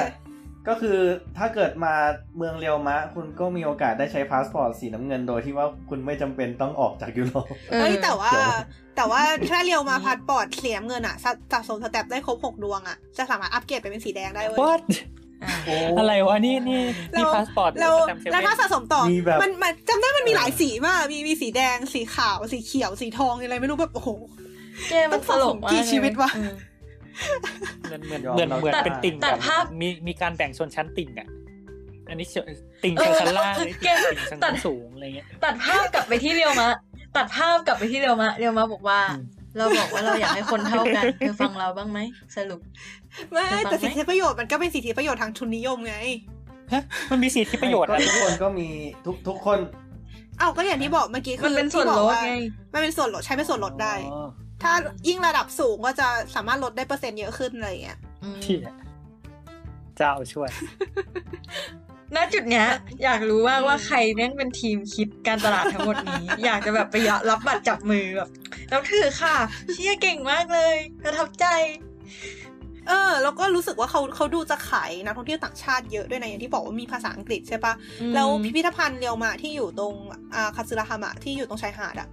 เข้าไปในห้องน้ำเว้ย อืม มีภาษาไทยด้วยเว้ย อืม มันมีภาษาไทยอยู่ตรงอยู่ตรงแบบวิธีใช้ปุ่มกดห้องน้ำอะเก็ตปะ อืม เออแต่ อืม ประเด็นคือมันพิมพ์ผิด อ่า เห็น แล้วก็แบบอืมโอเค น่าจะน่าจะแบบคนตรวจไม่ดี โอเคช่างมันข้ามไป ทีนี้ อ่า อ่าอันอันสถานที่ต่อมาคือตรงแถวสถานีโคจิเนี่ย มันจะมีเซตติ้งที่เขาเคยใช้ในการถ่ายทำละครเรื่องเหลียวมะ คืออ ม มันเคยมีละครไทยกะเอ่อละครไทยกะคือละครละครเช้าของญี่ปุ่นที่จะเน้นเนื้อหาไปเป็นแบบเป็นประวัติศาสตร์อะเป็นละครพีเรียดอะเอาง่ายๆ อืม เออ ซึ่งก็คือก็คือพอพกันด้า แต่ก็ แต่ก็ อืม มันก็ทำให้ได้รู้ประวัติศาสตร์ญี่ปุ่นหลายอย่างนะ ซึ่ง อืม ละครไทยกะเนี่ย จะมีจุดเด่นอีกอย่างหนึ่งก็คือจะฉายทั้งปีเลย แบบ อืม ตอนละประมาณ 30 นาที แล้วก็ฉายทั้งปี อืม ฉายฉายไปแบบ 52 ตอนก็คือทั้ง อืม ก็คือแบบทุกสัปดาห์ในหนึ่งปีอะ อืม แล้วก็เออมันเคยมีคนมันเคยมีการทำละครเรื่องเรียวมาอยู่ อืม เขาเลยเอาฉากที่ใช้ในการถ่ายละครบางส่วนอะมา จัดแสดงไว้ที่หน้าสถานีโคจิให้เราเข้าไปดูได้ อืม อืมก็จะมี เอ่อไม่เกี่ยวนี่มันจะมีการแบบเอ่อเหมือนเหมือนก็คือให้เราเข้าไปเดินเดินชมข้างในได้อะไรอย่างเงี้ย อืม ก็สำหรับอ่ะอันนี้อาจจะสำหรับแบบแฟนละครที่มาตามร้อยแต่เออไม่เคยดูนะละครเรื่องนั้น อืม แล้วก็เอ่ออันนี้ไม่เกี่ยวกับเรียวมะ แต่ว่า มันอยู่แถวนั้น เพราะว่าเอ่ออันนี้สปอยเทปหน้านิดหน่อยก็คือเอ่อโคจิอะมีชื่อเสียงอยากมีของที่มีชื่อเสียงอย่างหนึ่งคือปลาคาโซะ อืม แล้วเขาเลยทำเป็นสเตชันให้ลองดูว่าปลาคาโซะตัวหนึ่งหนักแค่ไหนด้วยการทำเป็นแบบ อืม เป็นเบ็ด ไป ตก ลปองลา ดึง เว้ เน็ ย ตเออ ใช่ให้เราลองดึงเป็ดตกปลาดู แล้วก็มันก็จะมีเอ่อตัวโมเดลปลาคาซึโอะห้อยอยู่ด้วยน้ำหนัก อืม ประมาณเท่าน้ำหนักเฉลี่ยของปลาอะไรเงี้ย อืม อืม ซึ่งก็พบว่ามัน เอาเลยก่อน อืม คืออยู่ดีๆก็นึกอยู่ในหัวว่าแบบ สมมติว่าแบบดึงดึงดึงขึ้นมาเสร็จปุ๊บแล้วแบบพอดึงขึ้นมาจริงๆแล้วเป็นรูปปั้นเดี่ยวไม้ โคตรดีเออ ถ้าลองดึงจนสุดดีที่ปลายหางมีเรียวมาก่อนหรือ เอา เปล่า ที่สุดเลยอย่างนี้ อืม ตลก อ่าฮะ ขอ ซึ่ง โทษขอโทษต่อ ซึ่ง ต่อต่อ แต่แต่เราว่าไอเดียน่าเอาไปเสนอฝ่ายมาร์เก็ตติ้งของเมืองมากเลยจริง เออมาร์เก็ตติ้งบอกว่าเอ้าอีกเหรอคะ เป็นเป็นการแบบเป็นการแบบรวบรวมของดีเมือง เมืองนี้อะไรเงี้ยแล้วแบบว่าตกปลาด้วยเดียวมาด้วยกระตกเรียวมาแล้วกันอะไร เงี้ย อืม ๆ ตกเรียวมา โอเคอ่าฮะแล้วก็ มีนี่ด้วยเว้ย ไหนใครก็ได้อธิบายมาหน่อยสิ เออก าแฟเดียวอ่ะคนเรามันต้องขนาดนี้เลยเหรอวะกล้ากิ มันน เหร เรีย อก ว่าอะไร มันเรียกลาเต้อาร์ตป่ะ เออโอเค เออ ใช่ มันคือลาเต้อาร์ต อืม ทำเป็นหน้า มั เดี น ยว เป็นลาามก เต้อาร์ตแต่เขียนว่าเรียวมาคาปูชิโน่ ใช่ ก็คือมันเป็นรูปเรียวมา ย้อบนแย้ น ง ที่อยู่บนแก้วกาแฟอะใช่ไหม นั่นแหละ เข้าใจว่ามันคือการโรยผงกาแฟมากกว่าลาเต้อาร์ต ใช่ใช่ใช่ แบบทำทำ มัน เป็นแบบ มันน่าจะเป็นฟองนมอ่ะ แล้วแกก็เอาพิมพ์ไปวาง ผงโรยๆ ใช่ไหมแล้วแกก็โรยผงกาแฟข้างบนอืม ม อันนี้ต้องต้องถามแดดสองนะฮะ ขนาด เรื่องกาแฟ ใช่ อันนี้คือคาเฟ่คาเฟ่หน้าสถานีนะคะ ก็ ม อืม ดีกลับ นั่น ไป แหละ ให้สุด อืม หมดแล้วก็สำหรับเทปนี้ โอเค ยาวมากแต่ว่า งั้น อืม ก็ เป็นไงคะทุกคน งั้นขอขอเพิ่มเติมอะไรนิดนึงเผอิญเมื่อกี้ลองไปหาหาดูจริงๆหายไปหามา เออ สอง เออ เรื่องคือไอ้เรื่อง เรื่องอะไรอะเรื่องเรื่องนิยายฉบับแรกกับเรื่องว่าทำไม อืม ต้องต้องอวยจักรพรรดิอะไรเงี้ยใช่ไหมคือคืออ ม นิยายฉบับแรกอะไม่ค่อยเจอเท่าไหร่แค่ว่าจะมีมีโน้ตไว้นิดนึงว่าจริง ๆ แล้วสำหรับฝั่งตะวันตกอ่านิยายที่เขาคอนซีเดอร์ว่าเป็นนิยายฉบับแรกของโลกตะวันตกคือดอนกีโฮเต้นะฮะ เออ ม นะคะ อืมเพราะฉะนั้นซึ่งซึ่งแน่นอนว่ามันมันไม่ใช่เรื่องเล่าเรื่องแรกแน่ๆก่อนหนั้นนั้น มันมีแบบอย่างที่บอกอะมัน อืมมีอืม เทพ อ่า มันไม่ใช่ฟิกชันเรื่องแรกนะคะ เทพประกรณำต่างๆอะไรนี้แต่เขาเข้าใจว่าอาจจะด้วยด้วยสถานะของมันด้วยมั้งที่มันแบบ อืม รายรายละเอียดอะไรเงี้ยว่ามันเออนี่นะมันเป็นสิ่งที่นายคนนี้เขียนขึ้นมาเพื่อเอนเตอร์เทนนะอะไรเงี้ย ซึ่งซึ่งคือ อืม คือถ้าถ้าย้อนไปยุคเก่าๆมันจะมีความเป็นแบบเอออย่างโอดิซีเนี่ยมันเรื่องจริงหรือเปล่าวะอะไรเงี้ยนึกออกไหมว่าแบบเฮ้ยมันเป็นตำนานของเทพเจ้าอะไรเงี้ยเราคิดว่ามันอาจจะมีเซนส์ที่มันเบลอในลักษณะนั้นในขณะที่อันเนี้ยมันมีอาจจะมีความเป็นยุคใหม่ในเชิงว่า มันมันมันชัดเจนว่าเขียนขึ้นมา เพื่อว่าแบบเอ้ยไอ้นี่คือเรื่องแต่งเพื่อเขียนขึ้นมาเพื่อ อ่านสนุกสนานนะ อะไรอย่างนี้หรือเปล่า question mark อืม นะฮะอันนี้ใครเรียนวรรณกรรมช่วยตอบ หรือเปล่า อืม ก็อีกอันหนึ่งก็คือ อ่าฮะ เรื่องเรื่องจักรพรรดิเนี่ยเอิ่มอันนี้ก็อีกรอบคือไม่มั่นใจนะฮะแต่จากที่อ่านของคานอะคาเดมี่แบบเร็วๆเนี่ย จริงๆเขาใช้คำว่า อืม อันนี้ภาษาอังกฤษนะเขาใช้คำว่า so เอ่อคือประมาณว่าเขาก็ปูพื้นก่อนว่ามันมันก็มีเรื่องของไอไอการเข้ามาของเรือดำของอเมริกาอะไรอย่างนี้เนาะแล้วมันก็มีความ อืม ไม่พอใจต่อรัฐบาลของโชกุนถูกไหม ทีนี้มันก็ อืมใช่ อืมเขาก็เขียนว่า so they use their loyalty as a weapon อืม the lower ranked อืม samurai un- undermine the shogun by glorifying the emperor แปลว่า ก็คือเขาไอ้พวกไอ้สมุไรชั้นต่ำๆเนี่ย ใช้ความจงรักภักดีเป็นอาวุธ โดยการที่ อ่าฮะ undermine คือแบบเหมือนเป็นการกดโชกุนโดยการยกย่องจักรพรรดิโดยที่เขามี ใช่ใช่ใช่ เขามีสโลแกนว่าแบบเอ่อ revere the emperor expel the barbarian เข้าเข้าใจว่าน่าจะประมาณว่า โอ้โห เออแบบว่าให้ยกย่องจักรพรรดิแล้วก็เอาไอ้พวกต่างชาติออกไปซะอะไรเงี้ยซึ่งเขาก็จะมองว่า เพราะมันยังมี ฐบล ความเชื่อเรื่อง อวยต่างชาติถูกไหม อืม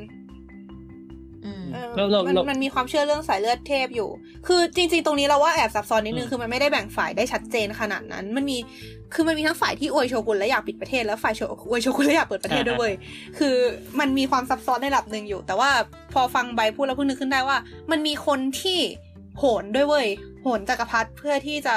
อ่า ไงดีแบบ คือคือโหนด้วยการบอกว่าจะคืนอำนาจให้จักรพรรดิ แต่จริงๆ ตัวเองก็คิดจะเอาอำนาจเองอะเก็ตไหม อืมอืม แบบ ใช่ แบบ ใช่ใช่ คือต้องการล้มโชกุนก็เลยใช้จักรพรรดิเป็นข้ออ้าง เพื่อที่จะบอกว่าจะคืนอำนาจให้จักรพรรดิแต่จริงๆแล้วตัวเองเนี่ยแหละ ที่อยากจะขึ้นมามีอำนาจเองอะไรทำนองเนี้ยมีฝ่ายประมาณนี้อยู่ด้วยเหมือนกัน ราว่าส่วนใหญ่แล้ว คือคือจริง ๆ ก็อย่างอย่างที่บอก เรา มัน ว่า ก็ เหมือน คือมันก็พูด แล้วมันก็จะมีฝ่ายที่รักแบบยังไงดีฝ่ายที่รอยัลลิสจริง ๆ แบบรักจักรพรรดิจริง ๆ แล้วก็อยากคืนอำนาจให้จักรพรรดิจริง ๆ อยู่เหมือนกันนะเออ เอออ่ะฮะโอเคใบต่อเลย เขาก็ก็ก็ประมาณนี้แหละ คือเขาก็บอกว่าเนี่ยมันมีสมุไรเอ่อผู้นำสมุไรจากเอ่อภูมิภาคทางใต้เนี่ยเขาก็เริ่มแบบให้คำปรึกษากับจักรพรรดิองค์ใหม่ก็คือจักรพรรดิเมจิ ตอนนั้นเนี่ยจักรพรรดิอายุแค่สิบสี่14 แล้วแบบพวกสมุไรพวกเนี้ยก็ใช้แบบเอ่ออินฟลูเอนซ์แบบใช้การแบบเออใช้อินฟลูเอนซ์ภาษาไทยเรียกว่าอะไร เอ เอ อ อ เอาเอาเป็นว่าเขาเขาเขาเอาเป็นว่าเขาก็ชักจูงตัวจักรพรรดินี่แหละให้ มีอิทธิพล อ่าใช่ มีอิทธิพล อ่า ต่ ใช้อิทธิพลกับจักรพรรดิ เออเออ เพื่อให้เกิดการปรับโครงสร้างทางการเมืองในญี่ปุ่น ซึ่งมันก็จะเป็น ใช่ สุดท้าย ใช่ มันก็เลย ใช่ กลายเป็นการเพิ่มเพิ่มความกดดันให้กับโตกุกาวะโยชิโนบุ ซึ่งเป็นโชกุนองค์สุดคนสุดท้ายอะไรอย่างนี้ นู่นนั่นนี่ ใช่ แล้วสุดท้าย อ่ะจักรพรรดิก็ขึ้นมาเป็นเอ่อผู้นำของญี่ปุ่น แบบสถานะความเป็น อืม ผู้นำก็กลับมา อย่างน้อยก็คือในใน อืม ในเชิงทฤษฎี เพราะว่าในความเป็นจริงเนี่ย อืม รัฐบาลญี่ปุ่นตอนนั้นนะก็ถูกคอนโทรลถูกควบคุมโดยเอ่อซามูไรคนใหม่ อืม ที่เป็นที่ปรึกษาจักรพรรดินั่นแหละ อืม อืม ใช่ ใช่ใช่ อืม ประมาณนี้ ก็มีตอนนั้นหลังจากหลังจากมีการล้มเอ่อตัวศักดินาไปแล้วอะนะเขาก็มีการตั้งรัฐบาลขึ้นมา อืม แล้วก็มีมีการตั้งแบบรัฐบาลแบบในในแบบที่เป็นเหมือนสมัยใหม่อะก็คือมีตั้งนายกอะไรทำนองนี้ แล้วก็มีรัฐสภาอะไรอย่างเงี้ย ใช่ มีมีการตั้งสภา อืม มีการเปลี่ยนมีการเปิดประเทศ มีการเปลี่ยนให้มันอะไรอะไรมันแบบเหมือนเป็นสมัยใหม่มากขึ้นทำนอง อื นี้ ม ก็อืมก็เข้าใจว่าสุด ก็ สุดท้ายก็ นั่นแห คือ ละ เราเราเราคิดว่าในทางการเมืองอ่ะคือคือคือสมมติคุณ อืม จะล้มโชกุนแล้วคุณจะขึ้นมาหรือว่าอะไรก็แล้วแต่อะคือมันมันมันต้องมีคำอธิบายที่ดีว่าแบบสมมติคือถ้าสมมติคุณ ใช่ คุณจะ ใช่ ล้มโชกุนแล้วคุณจะสถาปนาตัวเองเป็นโชกุนอ่ะมันมันดูไม่มีคำอธิบายนึกออกไหม อืม ในขณะที่อันเนี้จยริง มันง่ายกว่าเยอะที่แบบว่าเออ ก็เฮ้ยนี่ไงจักรพรรดิ โหน ไงล่ะเราต้องพักดีกับจักรพรรดิ เออ เรา ก็มจะถ อง วาย ซ้ายมอง อำนาจคืนให้จักรพรรดิอะไรเงี้ย เออ มันมันดูมีคำ ใช่ อธิ ควา บาม ย ชอบ มากกว่า ทำมันก็มีเยอะกว่า อืม ใช่ แล้ว แบบ เราคิดว่า อืม อ่ะคำอธิบายที่ดีว่าสุดท้ายแล้วจักรพรรดิก็ไม่ได้อำนาจคืนไปขนาดนั้นก็คือดูสมัยนี้ ว่าสปัจจุบันนี้จักรพรรดิก็คือแทบไม่ได้มีบทบาทอะไรเท่าไหร่แล้ว ไม่แต่ว่านั้น ไม่ มัน ทำแล้ว เป็นผลต่อเนื่องมาจาก สงครามโล ตอก นสงครามโลกไง อืม อ๋อก็ใช่ โอเค ก็ถูก ไม่นั่นแหละแต่เราเรารู้สึกว่ามันเป็นแค่ movement หนึ่งทางการเมืองเฉยๆอะต่อให้เขาพูด อืม ว่าเขาอยากจะคืนอำนาจให้จักรพรรดิแต่จริง ๆ แล้วอะในสถานการณ์ตอนนั้นจริง ๆ ก็คือการใช้จักรพรรดิเป็นเครื่องมือปะเรารู้สึกว่าอย่างนั้นนะ ใช่ อืม ใช่ใช่ มันเป็นเขาเรียกอะไรเป็นเป็นยุทธศาสตร์อย่างหนึ่งเป็น การ strategy เมื อ อย่าง ง หนึ่ง การเมืองก็เป็น ใช่ เช่นนั้น เป็น เลย เป็นการเมืองนั่นแหละ เออ อืม เราแค่ก่อหลังก่อไหลกันไปตราบใดที่เบนฟิตเรายังได้อยู่จาก ทำนอง ระบบ นั้น เองสวย อืม เอาจริง ๆ อยากรู้ ใดๆ ว่า ก็ เรื่อง ตาม เรียวมาบูมขึ้นมาตอนช่วงไหนด้วย อ่า แกคิดว่ามันแบบพอพกันได้ด้วยใช่ปะ เขาคิดว่ามันมีอเจนดาเบื้องหลัง เพราะว่าสตอรี่มันโคตรแบบ เป็ นั้น น อะ ไปได้ คือ ม จริงๆ แล้วเนี่ย เรื่องราวในยุคปักคุณอเสืออะเป็นเรื่องที่คนเอามาเล่นใน pop culture กันเยอะมากเหมือนกัน ซึ่งมันมีพวกแบบละครอนิเมะการ์ตูนเยอะมากที่ อืม พูดถึงเรื่องนี้ในมุมมองที่ต่างกัน อืม อ่าเมนเอิร์กฮิจิกาดะโฮยโซอยู่ในกลุ่มที่เป็นฝั่งรัฐบาลเก่า อืม เวลาเรื่องราวแบบนี้มันโดนพอเทรมาด้วยสายตาของกลุ่มชิซันกุมิเนี่ย ก็จะ อืม ออกมาในอีกแง่หนึ่งเลย อืมอืม เออ ซึ่งเรามองว่าอย่างน้อยที่สุดอย่างหนึ่งนะ ก็คือไอ้เรื่องไอ้การเขาเรียกอะไรการการเอาตรงนี้มาเล่นน่ะ มันมีการเอามาเล่นได้หลายมุมมองอะ่ะ มันไม่ได้จำเป็นมันไม่ได้มีการตัดสินว่ามุมมองใครคือมุมมองที่ถูกที่สุด โอเค อย่างที่เราบอกไปว่าตอนแรกสุดว่าเรียวมาคาแรคเตอร์เหมือนพระเอกการ์ตูนโชเนนก็เราคิดว่าอันนั้นคือเอลเมนที่ทำให้มันดังขึ้นมา คือไงดี อืม สตอรี่ของเขาชีวิตเขามันน่าสนใจ อืม มันเลยโดนเลือกมาใช้เป็นตัวเอกในในเรื่องราวใน pop culture อืมอืมอืมไม่ ซึ่ ไม่ ง ไอ้ป๊อป ที่ เขา เซ เจ โก อ มิ นี่ ก็ เข้า เหมือน ใจ กัน ได้แต่ว่า เออ หมายถึงมุมมองที่แบบกระแสหลักนำเสนอเรียวมา เรามองว่ากระแสหลักมันไม่ได้นำเสนอ ใน เดียวมาแบบ ไม่ใช่ เป็น คำว่ากระแสหลักที่จะหมายถึง อืม หมายถึงแบบ มุมมองที่เมืองนำเสนอ มุมมองที่ อ๋อ รัฐเป็นคนนำเสนอในมุมมอ ถ้าง ที่ เมือง มี แต่ กา จ จัด ริงๆเรา ตั้ รู้สึกว่าเมืองอื่น มิวเซียม ถ้าไปเมืองอื่นก็ไม่ได้คือเลยคือเรารู้สึกว่าเมืองนี้นำเสนอเรียวมาออกมาแบบขนาดนี้ก็เพราะว่าเมืองเป็นเมืองบ้านเกิดเรียวมาเขาเลยเอามาใช้ขายไง ไม่ไม่ไม่ใช่หมายถึงกันนะไม่ใช่หมายถึงปริมาณที่นำเสนอตัวเรียวมาแต่หมายถึงสตอรี่ของตัวเรียวมาที่เอามานำเสนอนึกออกไหม อ่าฮะเรารู้สึกว่ามันอันนี้ไม่แน่ใจเหมือนกันเราว่า โอเค มันมันไม่น่าจะแบบมีพอพกันด้าเป็นศูนย์อยู่แล้วแหละเนาะแต่ว่าส่วนหนึ่งที่ทำให้รู้สึกว่ามันไม่ได้อาจจะไม่ได้พอพกันด้าได้ขนาดนั้น เพราะว่าสมัยบาคุมัตสึมันเพิ่งสองร้อยปีอะหลักฐานมันยังเยอะอยู่เว้ยมันเลย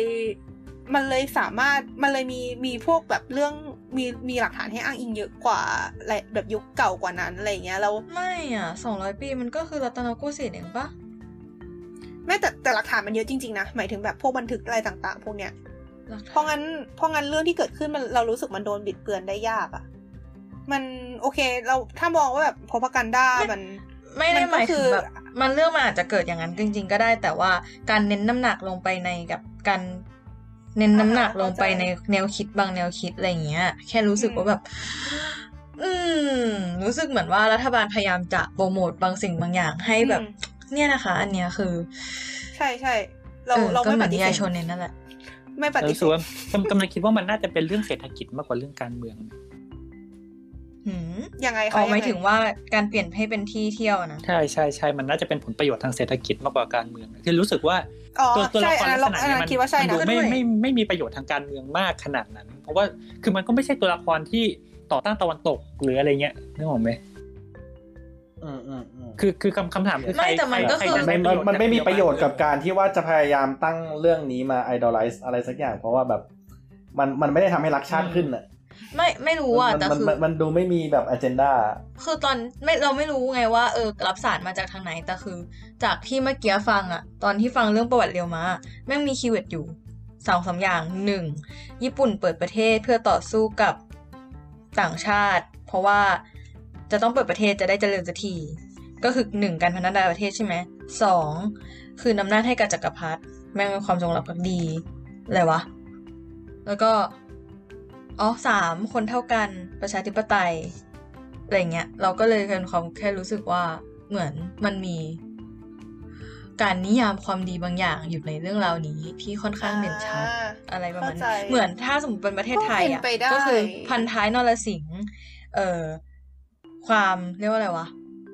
ความซื่อสัตย์และก็ยอมรับรักษากฎหมายอะไรประมาณนั้นอะนึกออกไหม เอางี้เดี๋ยวนะ อย่างหนึ่งที่อาจจะต้องออกตัวไว้ก่อนก็คือ เราค่อนข้างสมาทานความคิดเร็วมะเพราะงั้นเราอาจจะ อืม เราอาจจะแบบเขาเรียกอะไร เวลาเราเล่าอ่ะ เราอาจจะแบบเล่าไปในเชิงที่อวยความคิดเขาระดับหนึ่งด้วยอะนะ อืม พูดไว้ก่อน เออ ก็อีกอย่างหนึ่งที่มึงนึกขึ้นได้ก็คือ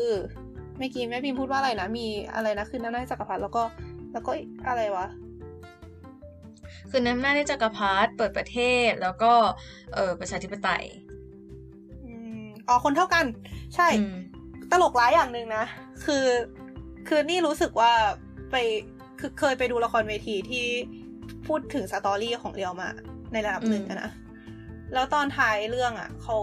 มีฉากที่เรียวมาหันมาถามตัวละครที่ที่เป็นที่ที่แบบไม่ได้ที่ที่มาจากยุคอนาคตอะว่า อืม ตอนนี้ญี่ปุ่นเป็นยังไงบ้างแบบ เหมือนประมาณว่า เป็นประเทศที่ดีไหมทำนองเนี้ย อืม เรารู้สึกว่ามันเป็นฉากที่ดูแบบ อืม ชาตินิยมพอสมควรเลยอะแบบ ไงอะแบบเรียกเหมือนเรื่องก็ปูมาว่าเรียวไหมอยากให้ทุกคนเท่ากันอยากให้มีความเท่าเทียมอะไรทำนองเนี้ยแล้วก็ อืม สุดท้ายแล้วตัวละครก็ตอบเรียวมาไปว่าเออเป็นประเทศที่ดีอะไรทำนองเนี้ยเป็นประเทศที่ ที่ อืม ก็ก็ควรก็คืออิมพลายว่าเป็นประเทศแบบที่เรียวมาไปฟังซึ่งตอนนั้น อืม ที่เราดูคือเราก็อินไปกับมันเราก็ซึ้งนะแต่เราก็รู้สึกแย้งในใจเหมือนกันว่า มันไม่ได้ทุกวันนี้มันก็ไม่ได้เท่าเทียมอะ อืม ไม่เป็นไรเราเข้าใจคนเราซึ้งกับละครเวทีได้เสมอแหละ อืม ทุกวันนี้แบบ ถามว่าทุกวันนี้ประเทศญี่ปุ่นเป็นประเทศที่เท่าเทียมแบบที่เรียวมาต้องการไหมแบบที่เรียวแบบที่แบบที่พวกสื่อพอเทรว่าเรียวมาต้องการไหม แบบที่เขาบอกว่าเรียว ก็ มา ไม่ ต้องการ เออเออเออก็ก็ต้องออกตัวอย่างนี้ เพราะว่าเราไม่ได้ไปอ่านตัวเอกสารจริงๆอะนะ อืม แต่ว่า อืม เขาแบบภาพที่สื่อออกออกมามันจะเป็นประมาณว่าเรียวมาแบบผู้หญิงผู้ชายเท่ากันเอ่ออ ม ทุกคนทุกคนแบบไม่ต้องมีศักดินาอะไรอย่างเงี้ยถามว่าตอนนี้ผู้หญิงผู้ชายเท่ากันเหรอวะในญี่ปุ่นก็ไม่ อืม เออ ก็เลยแบบรู้สึกขัดแย้งในใจนิดนึงเหมือนกัน